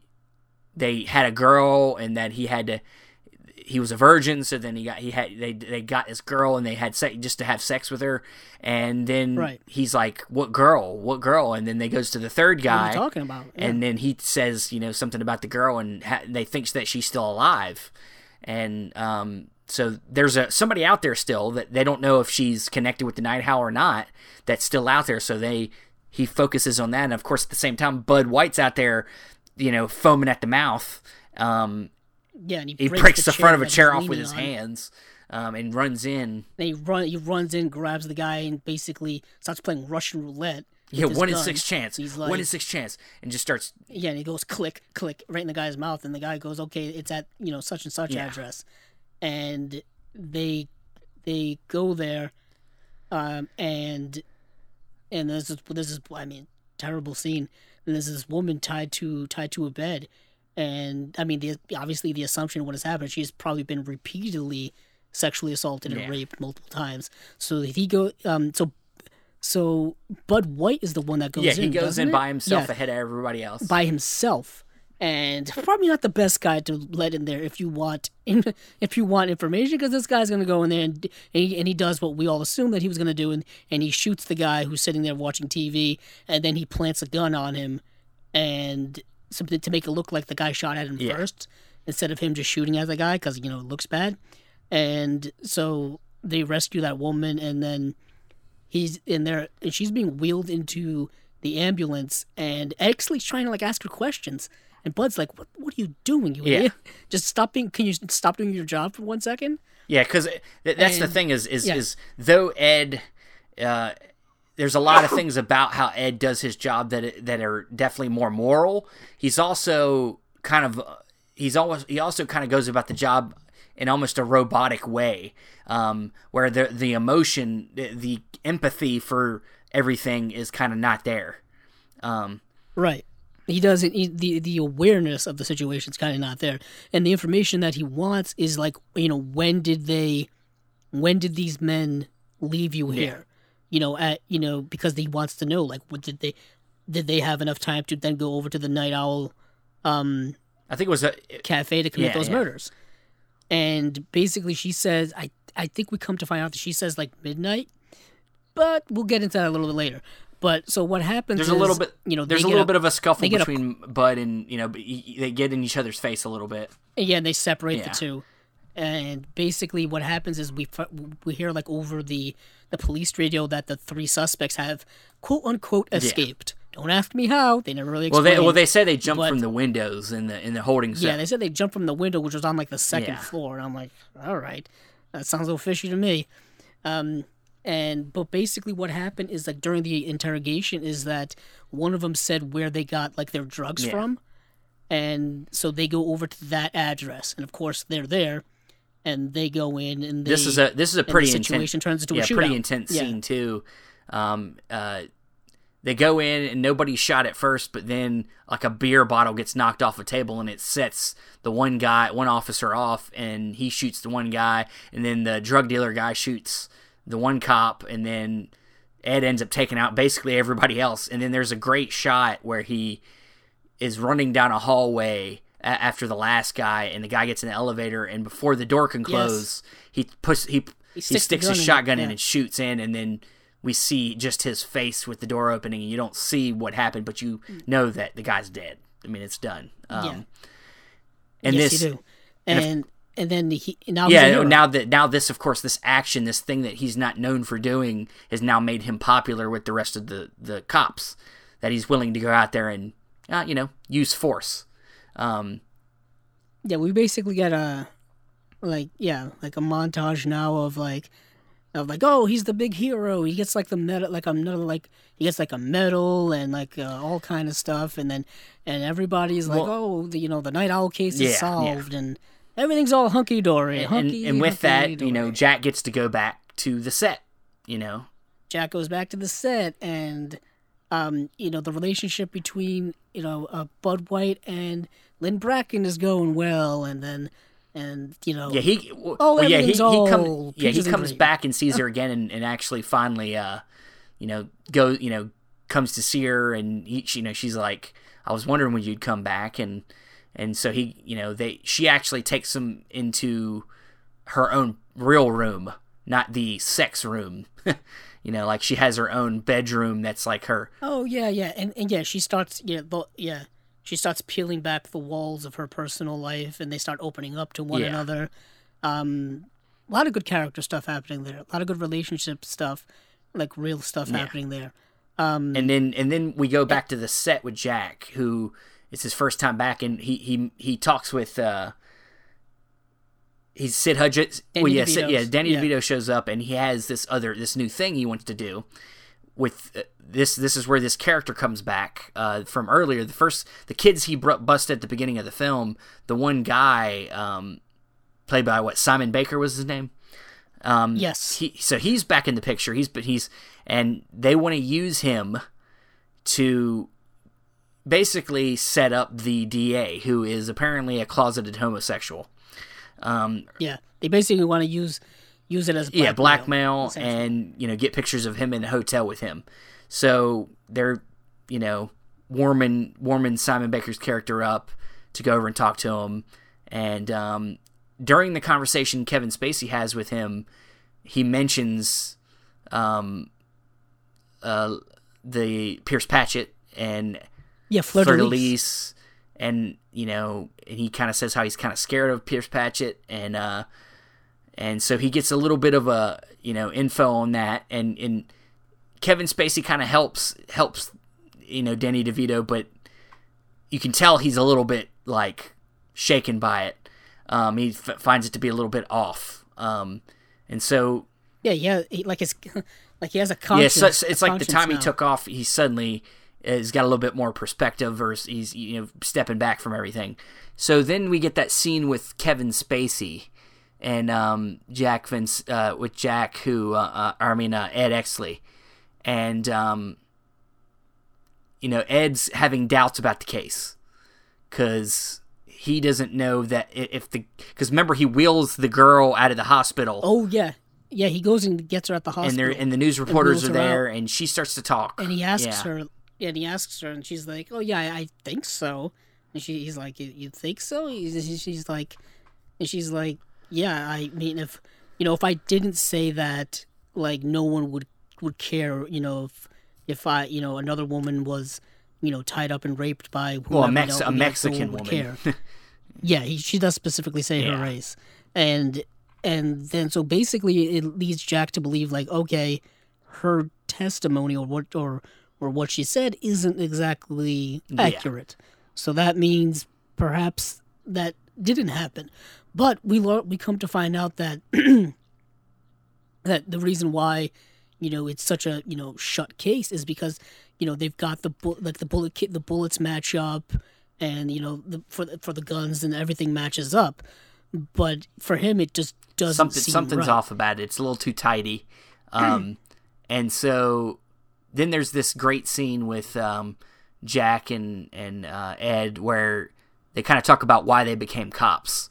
And um, Ed uh, talks about he brings up stuff about his dad and about how his dad was killed in the line of duty and um, the reason he became a cop was because of a man because of Rollo Tomasi. Um, and Rollo Tomasi is the man who killed his father, but not really. It's not that it's not that they never caught the person that killed his father. yeah so it's just like a It's the name he pseudonym came up with. for no, for for nobody for like a ghost Basically, the as they say later in the movie, the guy that gets away with it. Um, he he is it's the name for the guy that gets away with it, and um, so he, he he brings that up to Jack, and then he asks Jack why he came a cop, and he's like, I don't remember. Um, so he's got a lot of weight on him, and then he he tells him he's like, look, I think we did skip ahead a little bit though. He does go back to the hotel first. Sorry. he does go he does go back to the hotel. because then they te- they do they team up after yeah, yeah. that. It's uh before this scene, he does go back to the hotel and he finds uh, si- Yeah, because he wants to go. He basically wants to go there early to tell um, the kid, like, "Hey, you don't have to do Yeah. this. Get out of here." Basically, basically, he wants to save the kid, but he gets there and he's dead. yeah, he's been his been throat's been cut, and um, so he doesn't, you know, they he know he just basically gets swept under the rug, um, and then then they get to this, they get to the hospital scene, and then they get to this scene, and you know, he basically Jack says, um, you know, if you work with me on this case that I have, then I'll help you with your case because he wants Ed wants Bud White tailed because he's noticed that Bud's been kind of like hanging around some of the stuff um, that he's been working on. Um, and I think maybe there was even another scene before this. I think uh, Bud White goes to see the Lefferts' mom, Susan Lefferts' mom again, and this is when you find Buzz Meeks under the house. Oh yeah, he goes goes to the house, and this poor lady really is oblivious to what was going on around at her own home. Um, and yeah, he goes to like this back room, and it just starts. He starts smelling something foul, and and then he goes and looks under under the house in like a cellar. Yeah, and down there is a corpse. It's a it's a dead body, and he checks the he checks to see if there's an ID, and it's Buzz Meeks, and, and now we know what happened to and him. so then after that, Ed He's Ed- gone. Yeah, He's and dead. then Ed, and then Ed um, kind of follows behind him and and discovers the things he found, um, and so now he thinks maybe Bud Bud has is is got more to do with what's going on, maybe or something. But more or less, he's he's you know he's got kind of somewhat of a, a, a rivalry with him, so he's also competing with him somewhat. Like it's it's kind of weird, but um, at the same time, I think this is when he, him and Jack find out that he's seeing Lynn Bracken. Um, you know, they go and they, Yes. they go and sp- Yeah, they, they- they- spy they they, they spy on him, and he's met up with Lynn at her her place, and you know they're like, well, he's uh, maybe he's not as dumb as we thought. Not only that, but um, they also think that he's perhaps he's involved with Pratchett Possibly, yeah, yeah. because because he's he, with Patchett. I, I keep saying Pratchett as if it's Terry Pratchett, the author, but it's the Patchett, and because he's you know he's seeing, you know, he's seeing that woman. So is he a client? Is Yeah. he, you know, Is he like what- muscle? what- is he muscle for Pierce Patchett? You know. yeah. What what is he? Uh, you know, is he a client? Is he being manipulated by her? By her? Um, that that question comes up later on, and basically this leads them to. Uh, they split. Well, they at- they go they go see Pierce point. Patchett. Um, Do they? yeah, they go Pierce see Pierce Patchett? Patchett and they they question him. Um, that was probably before that scene, um, because they they ask Right. him about you know uh, Bud White and how they're um, why that that that that she would be seeing him, and he's like, why did women see men? You know, No, that's after that. Yeah, that's no. I think that's later because that's when he calls up.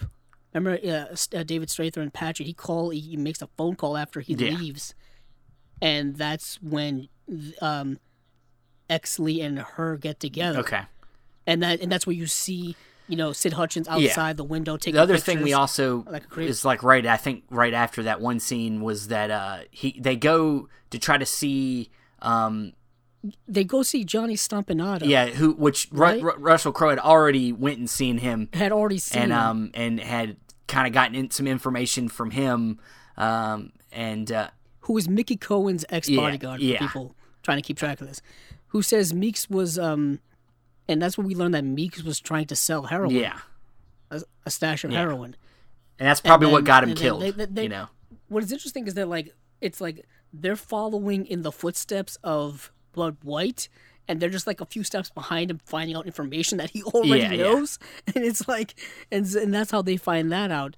Um, and so they they go to try to This is the scene. Is this the scene with Lana yes Turner? yes This is the scene. This scene is hilarious because because Exley thinks that the woman that Stompanato is with is like just a prostitute made up to look like Lana Turner, and he insults the heck out of her. And then and then Jack Jack goes, "That's Lana Turner." And he goes, "What?" Yeah, that's Lana Turner. yeah and then and then he gets a drink Lana thrown in his face yeah he gets a drink thrown in his face, and it, it's it's a it's a funny scene. It's yeah really they both funny. go back to the car and they both laugh at it laugh about it you know? and this is when they split yeah. up. This is when they split up, and he goes, and then um, Well, th- th- then they go see Uh, Bud White, and then then then they split up and say, "I'm gonna st- I'm gonna stay and look." Uh, Exley says he's gonna stay and, and look and go see uh, Lynn Bracken, and then he's gonna go and look into um, the uh, autopsy on the body they found. yes, yeah, because all yeah, because they called because they don't have the ID on Buzz Meeks. They just found the body because Bud took the, the ID. Um, so he goes to look at the coroner report, finding out who it is, and this is when Ed goes to to see Lynn. Um, and then Jack goes to do some investigation into into Buzz into Buzz Yeah. Meeks. his his own, past uh, arrest records and things like that. yeah, goes to see like yeah his past records and whatnot, and th- I believe simultaneously, Ed goes to I think it's quasi simultaneously. Ed goes to see Lynn Yeah. Bracken, and then um, Jack goes and does his investigation.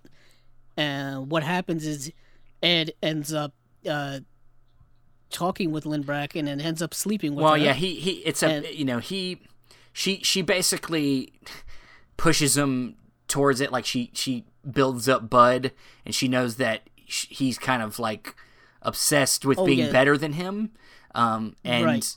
He wants to be him. he wants to be him, but doesn't want to wants to do it his own way. I don't know, he, but it's Right. it's more or less he he he's, He's jealous, jealous of of him, and also of course he's very attracted to her. I'm assuming, and so he uh, he decides the only way to to beat him at his own is to beat him at his own game, and he has sex with her to to get at him. I don't know. Um, it's it's one of them things that's she somewhat has that- confusing. She has a she has an interesting line, uh, where like you know, Steven, you know it. Um, I'm paraphrasing it here. Where basically like before they're about to you know get it on, if you will, because we know whatever whatever the terminology anyone wants to use. But she's like, you know, being with me is not like being yeah, with she him. she literally says fucking me isn't like fucking him. Um, you know. Well, I tried to I- clean. no, I I tried don't get. to I don't make it I a little less I obvious, You but okay. clean. I'm gonna be. I'll be unfiltered. I guess yeah, I guess we are. Yeah, it's a direct quote. Direct But quote. um, but um, yeah. So so and that is an interesting line to me because is is he trying to be Bud White, or is he trying to? Is he is he attracted to Bud Light? Bud White. I, I think I think he's the- trying. because there's been no real like um you know homosexual undertones or anything like that up until this point. Yeah. Unless I missed them all, which I probably could have. I, I think what what she means is just he's trying to he's trying to figure out figure him out, and is uh, and, and he but he's also trying to bring him down, and that he thinks that you know he can maybe get more in his mindset or in his shoes by having sex with her. I don't know. It's one of them things that's never been clear to me. Is one of the most Right. unclear things to me was that situation, but really what this ends up being is a setup. Um, Yeah. Yeah. The long and short of it is that it's just a setup by Well, Patchett and somebody else that hasn't been re- hasn't been revealed else yet, we're not we haven't been um, revealed which is yet. the next scene. Um, yeah. So um, Jack goes to see uh, James Cromwell Smith, Dudley Smith, and basically you know ask him about Buzz Buzz Meeks, and because they were they were um there was a yeah Dudley and Dudley uh Stencil and Sten- Buzz Sten- Meeks were all like. What Stencil. did I say? yeah, Stencil. Stensland. stencils, which you They write, all- you you write, you, you use to write Yeah, letters. where you copy stuff. yeah, so they they were all like cops at the same time. Yeah, he was the he was like he the noticed that he he was their boss. he noticed Yeah. the yeah he noticed the signatures on all of these like or like arrest reports and stuff like that that they were they're all connected to one Yeah. another. So he goes to ask him about it, and It's great. It, well, Steve, sure, sure. Uh, so he's you know they're talking. He's giving Jack some you know coffee or tea or whatever it is, and then in a, in a big twist surprise, he pulls a gun on him, pulls a gun on him, and shoots him in the chest. Uh, question I have is where did he get the gun from? Did he, I guess he, he just, just carry a gun I- around I- maybe it was in, in 'Cause his he- underwear. I guess I don't know. Yeah, he's just wearing a robe and underwear and a shirt. I mean, I don't know where you put that Yeah. gun. That wouldn't be noticed. But anywho, shoots. He shoots Jack, and the last thing Jack says is, uh, "Rollo Tomas." Yeah, and then kind of smirks at him, and then and then And then dies. Um, and one one of the other great lines. Um, well, there's a couple. Uh, well, he says. I think he says in that. scene- This is the scene where he says, uh, "Stop trying to do the right thing, boyo. You haven't had the practice." It's one of the great lines. Yeah, I want to bring this up. I actually glad this actually reminds you. One, he says "boyo." He says. "boyo," which which is because he's playing an Irish. He's, Yes, and I'm like, it- it's like sometimes his Irish accent goes in and out. Yeah. and then and sometimes it's it's just James Cromwell acting like James Cromwell, and then sometimes he has a, a slight Irish Yeah. accent twinge, and then it was weird. I guess to it makes sense since he They're lives just- in America. Maybe some of that Well, accent would. Yeah. There's this, well, there's this. I I mean, there's this old idea that um, you know, a lot of cops from that era were Irish, um, and that's why. But it's all it's a whole like cultural thing. But anyway, I just found that odd that like he's trying to be an Irish cop, but he doesn't really quite have the accent, Yeah. or it goes in and out. But basically, what happens after that is, you know, he has this whole big this whole big conference where he's like, you know, we're gonna find these people, we're gonna find whoever did this to Jack, and you know, I want I want teams out there combing the street, combing the neighborhoods, and we found his body in a park, and but it looks like his body was moved. Basically, it's a whole big bullshit lie nonsense stuff. But what what happens after that is it's the, the, the tell me if I key the skipped a few key the key element at the end of this scene is that Ja- James Yes. Cromwell gives himself away. Um, Yes, and, and, and it's almost like it, it's almost Ed, like Jake. yeah. Uh, it's almost like Jack Vincennes did it on purpose, um, and that's why he smiled at the end. Um, so he he asked uh, Dudley asks Ed about if Jack had mentioned anything about a Rollo Tomasi, um, is somebody they were looking Yes. into, and he's like, and you could see the change on his face. Like, I only told that to one person. I only told that. Yeah, the only person who would know that is Yeah. Jack. And if Jack told him, he was the last one to see him. Jack must have Yeah. seen him. Like Jack must have talked to him, and he didn't say anything about that during this press conference. yeah. Um, i- i- and the fact that he asked him about it, because if he knew the context of Rollo Tomasi, he would know what that what it meant. Um, yeah, and he wouldn't, he wouldn't have asked he would him have about asked it, him so about he knows he that it was given up as like a almost basically like a a red like flag. a calling card, A red hit- flag. yeah, like a red flag, like a an, an alarm system. Yeah, yeah. woo, woo. So like a so siren. And then I think this is, and then I believe this transitions to, um, the scene where they're uh they're interrogating Sydney Sid Hudgens, right? uh, yeah. I thi- Or did I skip a uh. I think so. Um, so Bud, Because I'm I'm just yeah, so Bud, um, because this is where Bud White finds out about Lynn and Exley. well, Bud's, um, that's the, that's the scene I was gonna well, go to, but unless there's something in between. Bud's there. talking about, um, he's talking to one guy about, um, who would take, who would take the drugs. Like he's talking to another detective about drugs and about who would, who would be able to distribute it. Because you know when he was talking to, um, you know about how Stomping yeah about st- about how Buzz Meeks had the drugs and and him having them drugs got him killed. Um, like who would they go to to distribute the drugs? And he, you know, says Mickey Cohen. You know, and so then he walks away and Dudley calls him into the office and kind of says, "Hey, you know, you've been unfocused lately. Like, you know, I need you to get back on the in the game. I need you to meet me out. You know, later, um, whatever." So at that motel. yeah, right? at Victory Motel. So then then we do go we cut to it later and we see Sid Hudgens who's been cut up uh, um uh, tied up Yeah, handcuffed, handcuffed to the yeah. chair and so now they're questioning him um about what he his play What he, what does yeah. he do? Yeah. And so um First of all, it's it's raining outside because it's always, it's always raining in yeah, yeah.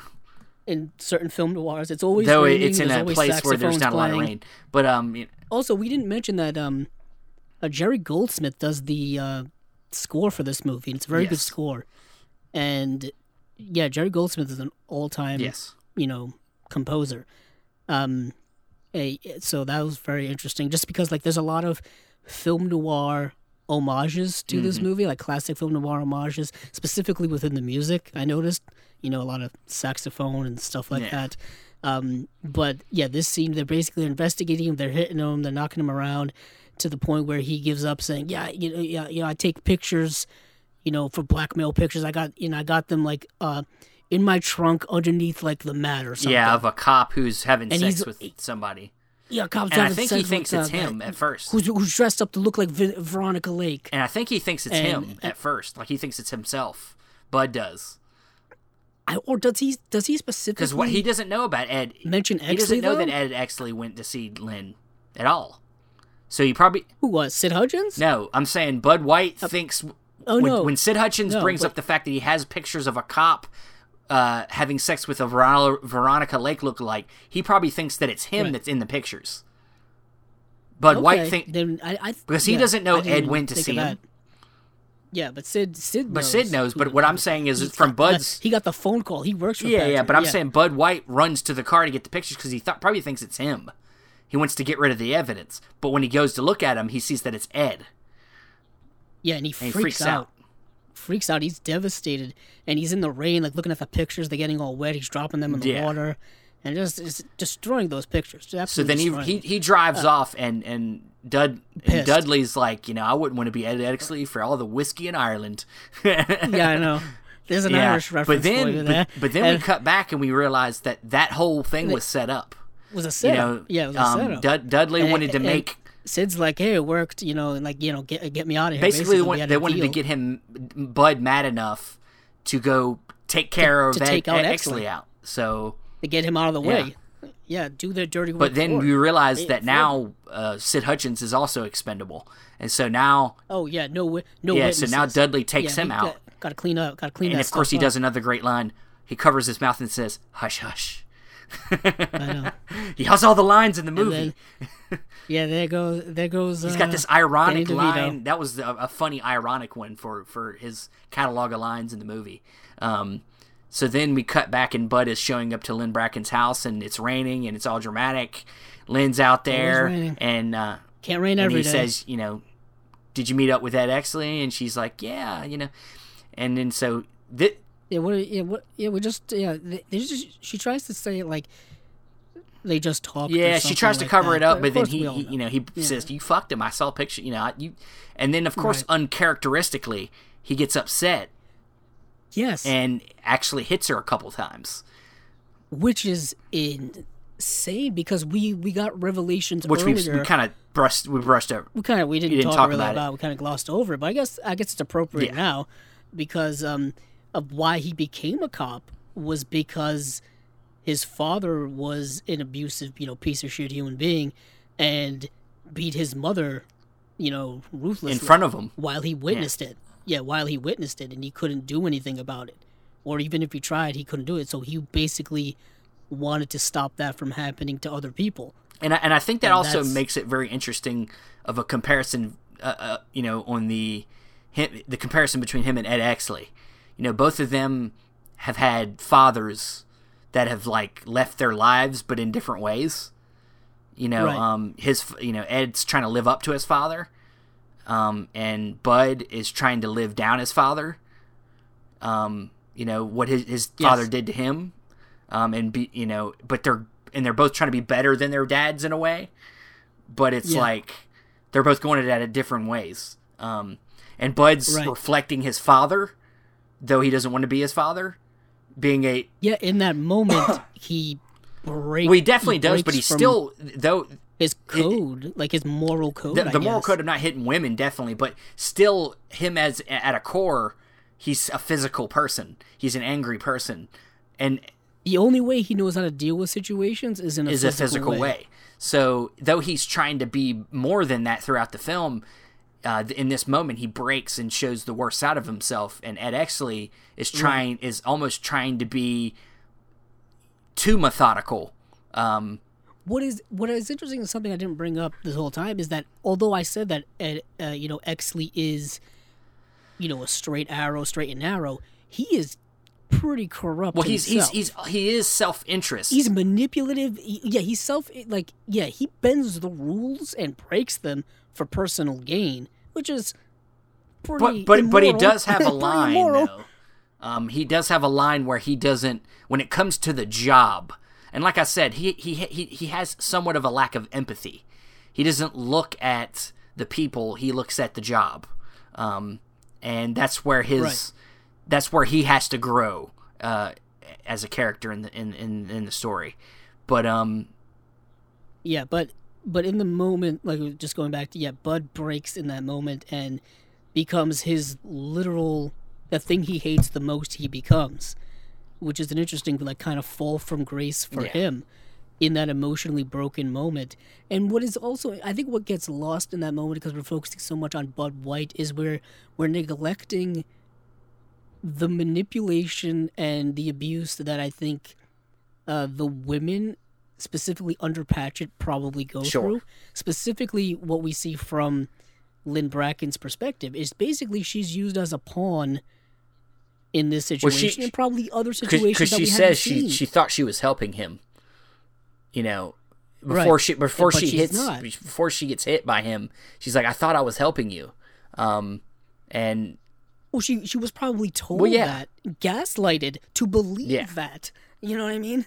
And so, like, it, so in her, so she's been psychologically abused as well, and perhaps physically abused for all we know. You know, obviously the Patrick guy is not not the Well, he- she- she's- and probably the the clients that she had, for all we know, are not good Yeah. people. I mean, like she's going through a lot of abuse herself, and she even gets more physically abused after this. So she, I think, the one thing is, the one thing I think the film neglects, and I really wish was brought more to light, is her perspective on things. I and granted, it's not her story. She's kind of just like a you know a cog in the wheel of this entire inter interconnecting story. But I feel like there's a lot more to say about her character than is than is being like portrayed. And I find it very interesting that you know Kim Basinger did win the Oscar for her portrayal in such a role that I think is is limited um, in terms of just overall plot, you Yeah. know, activity. But the scenes she does get, like the scenes that we really haven't talked about, her one on one with Russell Crowe, is very good. Like we get her whole backstory of how she's from like Arizona, and you know she came here. I kind of like, you know, like everyone like the else, Simon you Baker know, character who came. yeah, looking for look, looking to pursue a dream or a fantasy of the Hollywood and Los Angeles and bright sunshine and happiness and opportunity, and then no, you fall, you you know, reality hits, and the reality is that it's not all sunshine and rainbows. All all right, Rocky, You know, I gotta bring it up once in a while. Come on, but yeah, on so now. so you always gotta fit that yeah, Rocky course, reference in I'm, here I'm not against that. Um, but but but Uh, but but, Bud goes yeah. away. He uh, as soon as he does it, he regrets it and runs away and and drives off. And so now he's looking for Ed, of course. Um, Yeah, he's looking to kill yeah, this guy. and and um, Ed's at the at the moment he's back at, at head at, I guess da- the, police, police station. station, He's looking yeah. through information, getting it all down in his head how um, Dudley's connected to everything, and then Bud shows up. And he's not ready. He's not ready to talk. He's ready to kick some ass. Um, and Yeah. so Y'all ready to kick some ass? yeah, Yeah. choose some. He didn't. He's, he's out of bubble gum. He's out of bubble gum. Yeah, I know. But I was thinking of that line from Dazed and Confused where, you know, um, Ben Affleck's first line in that movie, and probably the first line of his career, is like, "Y'all ready to bust some ass?" when he's got the paddle for the kids. But anywho, so yeah, and then Ed, uh, Exley's trying to stop him, saying, you know, Well, he shit. First off, Bud walks in, shows him the picture, and then he just starts going after him. Um, and he's like, "It's not what you think," but but he's he's he's following in Jack Jack's footsteps and looking at, um, you know, the information that Jack Yeah. was looking at. So he's trying, he- he's piecing it together like Jack did. And it's but he can't get a word in edgewise because the guy's just because Bud's just beating the heck out of him all across the room. And finally, he, he I think he, he gets his gun away from Bud and knocks hits him in the head and pulls the gun on him and gets him to stop long enough to tell him what's going on. And then he knocks the gun out of his hand again and then throws a chair out the window. And that's when and now he's Yes. done. Um, and so Yeah, now he's all tuckered out, and now he's all now they're all like now he's calmed down. I guess. well he now now he's say. gotten through to him enough to know that he's not the person and he's got to direct his. he- He's been manipulated um, by Dudley, and that Yes. his direction needs to be back at needs to be at Dudley. So um, now they're going to work together finally um, to to do this. And the first place they decide they're going to go is Pierce Patchett, um, and which once again, you know, I don't you got to you got to look his name up, but the cinematography in this movie, um, there's a lot of great. You know, we don't we don't. It doesn't. It's not as much of an attention as it should be. But one of the great things about you know great cinematographers is framing. Um, yeah, Yes. and a lot, and I think there's not enough emphasis on framing. There's more emphasis on like style, the the color grading, and all that kind of junk like that, which can be, can be great. But but I, love how, I like how you frame that. You well, phrase but, that. but but it's just like the actual how you frame a shot and what's in the shot is very important too. And there's some great like just framing in this specific specific scene where they both knock down a door. You see him in the fore, you see Exley in the foreground, you see Russell Crowe in right up close, and it's just great them going. You know, a lot of shit like that throughout the whole movie. That's just perfectly executed shots. yeah, really. Grew, I mean, it got nominated for best Yeah. cinematography, and the cinematographer is uh, Dante Spinotti Yeah. Or Spinotti. And I think he know worked with Curtis. Hanson a few times. Um, He also worked with um, Michael Mann on Heat and The Insider. which Russell Crowe, the so Russell Crowe, the, yeah. the last of the Mo- the last of the Mohicans. yeah. Um, so yeah, some those are some excellent looking movies, and he was nominated for two Oscars. Uh, one was for LA Confidential, one was for The Insider. Okay. Interesting. But um, Both with Russell Crowe, as you said. Yeah. but so they, But they yeah, go into Patchett's place great- and they find Patchett dead. yeah, he's dead. Uh, he he. Goodbye. It looks like he slit his wrists, but we know that that's not what happened. Um, No, because his fingers yeah, his fingers are broken. Um, they think he might have even been drugged. Um, but uh, so you know, Dudley's cleaning up. He's getting rid of all the loose ends, and I think from there they Well, doesn't um well they go pick up Lynn. they go pick up Lynn. Um, they go to they try they they try to get- oh they call to get they, they Yes, call they the cops for they call the cops that are closer because they're close. and then and they Yeah. they took the the West Hollywood cops take Lynn in um, to keep her safe so that she doesn't get you know knocked off too, and then from there that's when they split up, um, and yeah, um, Bud goes to see, um, well, Hudgens Hudgens' body was placed, um, uh, he, well, the, yeah, people find out that Hudgens is dead. That's where Bud finds out that Hudgens is dead, even though he had seen him earlier. Um, and uh, Exley goes to see Lynn at the police station Yeah. because she's been roughed up, and yeah, she's been beat. She's been beat up, and and obviously Bud doesn't want to see her, and you know because of that whole situation we just Yeah. talked about earlier.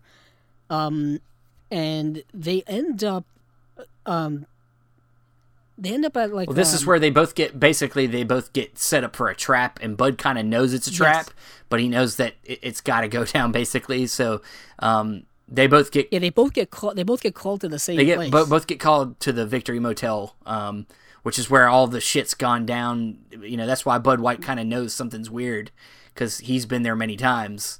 Um, and uh, so they get there and they get cornered. All these other corrupt cops that work for Dudley are are now about to ambush them. Um, Yes, and there's this great, great climactic shootout Yeah. scene in the dark in this, you know, like I said, this motel, and it, I don't know if you noticed in the background, but there's um like these oil like drill Yeah. In the background, just like just, working, just working, and what is interesting is like they, um, when I was watching the making of that uh, feature feature on the special feature on the the Blu-ray, they were just talking about how they found this location and how it was like you know like far away from Los Angeles because they just couldn't find the right location. And the further away they got from like Los Angeles, they found like these oil fields and how like they didn't realize that they're that you know there's oil being you know gotten out of the ground in California Yeah. somewhere. And so like that's where they found this this motel and that's where they said it. And they also talked about how like like they couldn't find they couldn't get people to loan their houses for like shooting because like they people were just sick of just like Hollywood and you know movies and TVs like just asking for permission to use their Yeah. houses and stuff and I'm like but for me being like an you know like an East Coast person where that never happens I'd be like yeah sure why Yeah, not yeah. I do it all the time I don't give a shit just pay me as long as you pay me I'll you can have my house you want my car too Yeah. do it um but it's just like I just found that to be interesting. So everything is set at this, you know, shoddy motel in the middle of nowhere where everything goes down. Great, great editing, great, you know, sequence of, you know, you know, just action. Yeah, I love I love the shot where uh, Russell Crowe's like in the floor and the guys start Yes. making their way in and then Ed and then uh, Ed's been shot in the shoulder and he's kind of like you know kind of barricaded himself behind a wall and then suddenly Russell Crowe out of the darkness shoots the guy through the black hole in the floor and that's that was pretty cool and then uh it kind of at the end there gets down to where they're almost out of bullets and Dudley finally walks in of course after everybody else has been killed and then uh and uh Oh yeah, of course. and Dudley shoots Russell Crowe, uh, and you know he falls to the ground, and then uh, yeah, he gets shot a few at least a couple times, and he falls to the ground, and then Dudley kind of, you know, walks towards Ed, and Ed's out of bullets at the moment, um, and says, you know, and then you know Ed's like Rollo Tomasi, you're the guy, you know, and then he's like, who is he? Dudley's like, who is he? He's like, you're the guy that gets away with it, and then uh. You know, Dudley co- Dudley And then, cocks uh, his gun, and then before he can shoot, Yeah, but Bud, yeah, Bud stabs him in yeah, the leg. and um, then he shoots him again through the cheek, in the, back. cheek, Yeah, through the cheek, and uh, Yeah. then Ed gets enough time to grab the shotgun nearby, and and he's holding up with one Yeah. hand. One hand, he's pointed at him, and then they, and then basically, this is where Dudley decides Yeah. he's going to try to be political. He's going to try to make it. he's gonna manipulate Yeah. the kid. He's gonna be like, you know, what are you gonna do? You gonna you gonna shoot me? Or you gonna arrest me? Yeah, Because you know, you know, which one are you gonna do? So they start walking outside, and then Dudley, you know, says, you know, hold up your badge so that they know you're, so that they know we're cops. Yeah. And he's walking away, and actually shoots him in the back. yeah. He decides he's not. He Kills decides him. he's not a cop, so he kills him. and and Yeah, this is where so. his, you know, like I'm not saying that was a good thing, but like I think he decided in that moment that, uh, you know, the world's better off without him. Like it's like we can't, you know, like it's the justice that needed to be. He he learned he did the th- he answered the question that he asked earlier, and he d- decided Yeah. to take some justice into his own hands instead of because obviously the system is so corrupt that it got as far as him. And of course, we once again forgot another scene. We forgot the scene where Bud and him went and saw the the DA, and they tortured. Oh my goodness! Yeah, they tortured him in his Yeah. office. They like hung him out a window, Batman yeah, style. yeah, and they get information about a little bit, of, you know, but it, it's not nearly as important as the rest of what we talked about. But um, um, so yeah, he shoots him in the back, and then the cops all show up. He lifts his badge up, and then Ed is sent in for questioning, of course, to get the skinny on everything, and the guys, you know, the DA is outside listening, and the and the chief of police is out there listening, and they're like, "This we basically get a whole breakdown of like a whole, you know, how um, corrupt everything was, you know, how how, how far a it went." whole, um, um, exposition of just how every, well, basically everything went down, and it's it's quite it's quite involved. Um, and uh, and basically the, and the, bas- the the the chief of police and and the DA are talking about how they can spin it, um, and then yeah, but I was just gonna try to like try to break down everything. It's just it's it's really difficult to try to like who basically basically the uh, you know Dudley was kind of running things in the vacuum that Mickey Cohen had left. he was trying to take over and the he drug was racket. doing it um, and he was yeah he was trying to take over the drug drug racket and he was doing it through like um like manipulation well, he was trying to eliminate. like obviously, he was trying to eliminate all the competition. Um, Buzz Meeks, Buzz Yes. Meeks, and Dick Stensland were working for him at one at at one point, but then they tried to steal. They tried to hold back some of the heroin for themselves to sell themselves. But then when Dudley found out he had Buzz killed, along with Stensland, had them killed. So that's where that's where that started with them.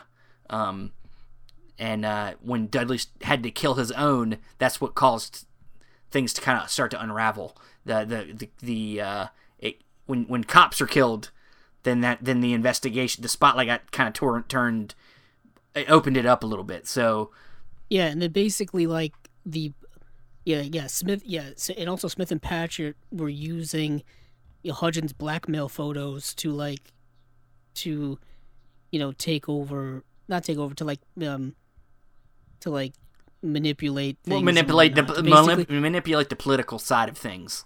yes the political side of it and like you know seep into political corruption because there's the one scene where like one like I, it's probably a councilman or somebody he changes a vote on something because Has to has to do with the highway construction that Pierce Patchett is. yeah because they have pictures of him with one of the prostitutes i think it was actually with yeah. lynn and i think it was actually that guy that that got congressman. kicked out when bud went there for Yeah, the first time yeah, The, the local the the the congressman and whatnot and yeah So that- so, they, so he breaks it they were doing down, and that. they're over there trying to spin it, and Ed's already Not only that, but they're like at one point I think the DA is like like like rubbing his head and he's like, "Oh shit, this uh, this whole thing's gonna this is gonna destroy everything.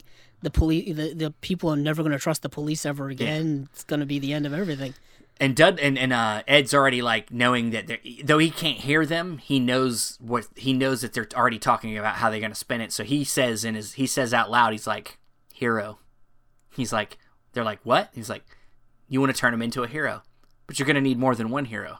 So then once again, for his own gain, he he becomes basically they make Dudley out to be a hero uh, trying to stop corruption, um, and he got killed in action.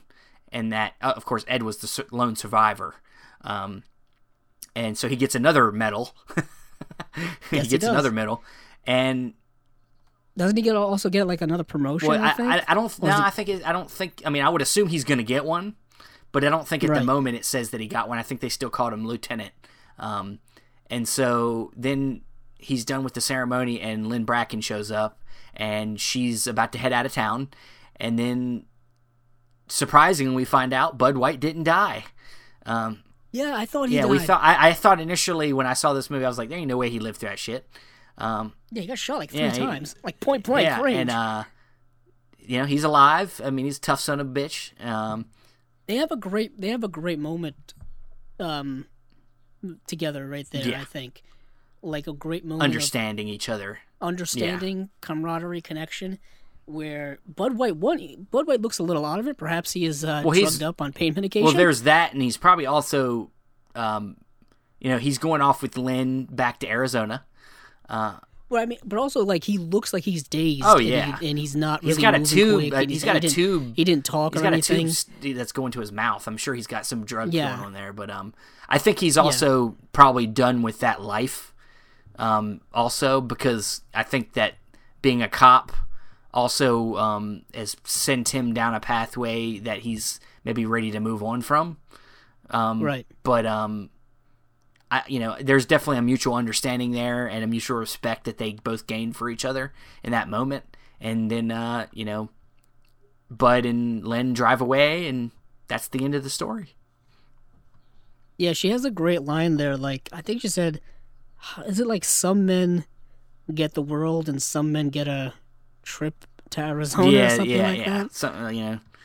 Um, Um, and that's the end of the movie. So it ends on an inter- interesting note, um, because it's not quite a like victory happy ending, because the LAPD is still covering up stuff and still brushing, you know, making their bad guys out to be heroes. I was gonna say so- they become here like in this particular situation.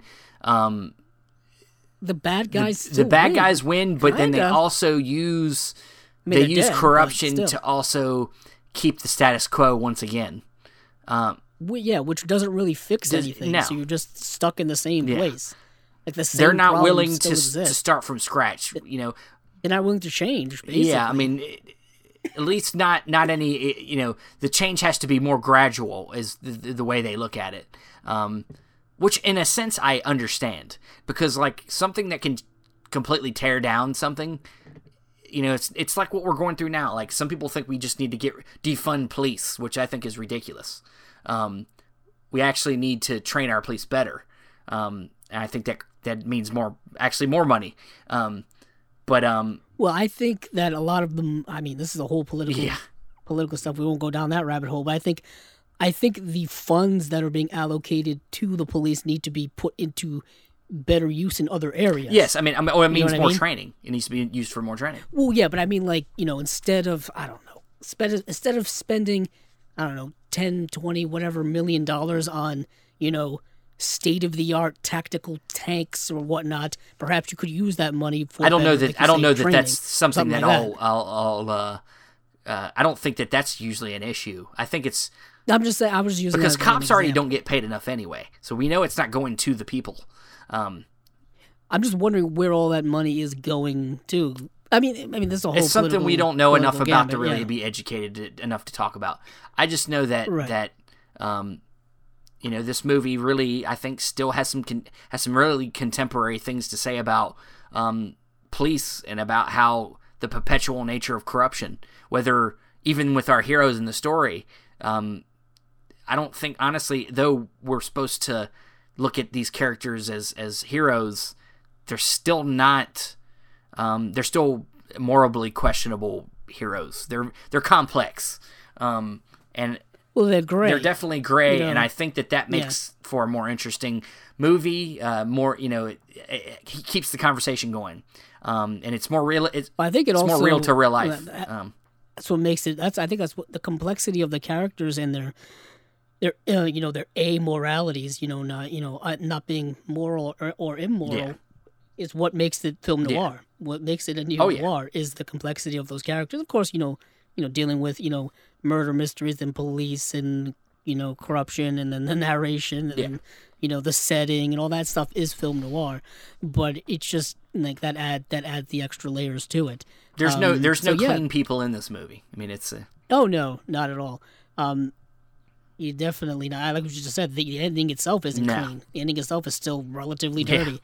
Um, but uh, just to put a bow on this, like I said, it was nominated for a bunch of Academy Awards, only winning two, um, and it, of course was nominated for Best Picture. And I just want to see the Best Picture winner 90 for that year. I believe was Titanic, and just just just just throwing it out there just to see what um. I just wanted to see um like best um hold on. They really don't they really don't make this easy. I just wanted to see what it was nominated up against. I can kind of guess it off the top of my head, but I want to be I want to be accurate. I'm starting to lose my voice as I do at the end of every episode. So yes, it was Titanic, Good Will Hunting, The Full Monty, As Good as It Gets, and L.A. Confidential. pre- were pretty good year, pretty good that year. Pretty good year. The Full Monty is an underrated movie. I, I think as good as it gets is a great you know comedy Um, I think comedy romance as well. You know how, how much I love Good Will Hunting, but um, but yeah, Titanic was the big winner. And, and, you know, Titanic is, is not a bad movie. It, it, I think it I think James it got Cameron? its it was definitely one of them, uh, you know, uh, big hits. So it had a lot of uh, a lot of uh, steam behind it with the public, um, but also It definitely had the zeitgeist of the Yeah. time. I remember this movie being gigantic. You not- know, came out when I was around. I was around ten years not and not even just you know the movie itself, but like it had a you know Celine Dion song that was really popular. Yep. Um, also, Le- Le- young, Leo, Kate Winslet. you know, it, but but and it also know. had a lot of uh, you know, kind of uh, you know, for the time, um, and and still it still looks good, pretty decent today. Graphics that look, you know, Oh yeah, yes. But Talk about period Yeah. piece. Yeah, early early You twentieth know- century. Um, yeah, it was a, it was an epic, dramatic romance, kind of a throwback to to that style of movie making. You know, James Cameron, great great director. So yeah, I'm not gonna really. I don't really attack Titanic like a lot of other people. I don't do, attack it, but I just because I still see. It I just think. LA I still see it LA Confidential should have won that year. That's just me. Well, I, well, yeah, it had. hmm, uh, It obviously had a better screenplay. it I That mean, doesn't matter. That doesn't matter. But um, um, yeah. So that's Uh, just Titanic was the that. sexier pick, so that's that's Oh, why yeah. I won. Literally Yeah, yeah. sexier. Um, but But um, all right, well, yeah. So Steven, do you have a film for next Well- time, or did you pull a no, me no, no. and I just got, I I've been going back and forth, but I think I'm gonna go with it. I'm gonna, um, what I decided to do is uh, kind of a big one. It's one we've talked about. We went back and forth about. We've kind of skirted around it, but we we hadn't done it yet. Um, and that is Laura, a film noir we both really like. It is my favorite film noir of all Oh, time. okay. Well, then I picked I was actually just I was actually just thinking what my favorite film noir is and what my favorite film noirs are. And I would always I always put Laura right up top. Um, I was thinking because we already did Out of the Past. We already did like Gilda. Um, I was you know a movie I'm going to probably rewatch really just really soon is Leave Her to Heaven. Ah, is another good. good. one. But we already talked about that. You know, we talked about that uh, before on like top five or Yeah. someplace else. And yeah, there's there's a a lot of film noirs, but yeah, Laura is amazing. We get to talk about um, Dana Andrews and Gene Tierney. We get to talk about one of my favorite like characters in the movies that that guy who's in it. Um, yeah, Clifton Webb who plays Waldo Lydecker. What a name! We got a young Vincent Price in that movie Yeah. too. It's gonna be a good Yeah. one. He has one of my favorite one of my favorite off color not off color but just off the cuff lines is like he just goes, I like that hat. and I always say that all the time I see a hat. And I'm just like it just Nobody random line from that understands where that's coming from. Yeah, no one understands where this is going from. okay. Well, yeah, you, but that sounds Cool. good to me. Well, Laura's next week. Uh, where can we find you, uh, Andrew? Um, you can find me uh, on Twitter uh, at Capzilla6, as well as my YouTube channel, um, Capzilla Productions. And you can find me on Facebook, Steven Billings. You can find me on Instagram at Cinema Discovery Project, or on Letterboxd at Cinema Discovery. Thank you. Uh, you can find the also find the audio for this podcast on Podbean and Apple Podcasts. Thank you again for listening, and hey, keep on watching them movies. I know I will.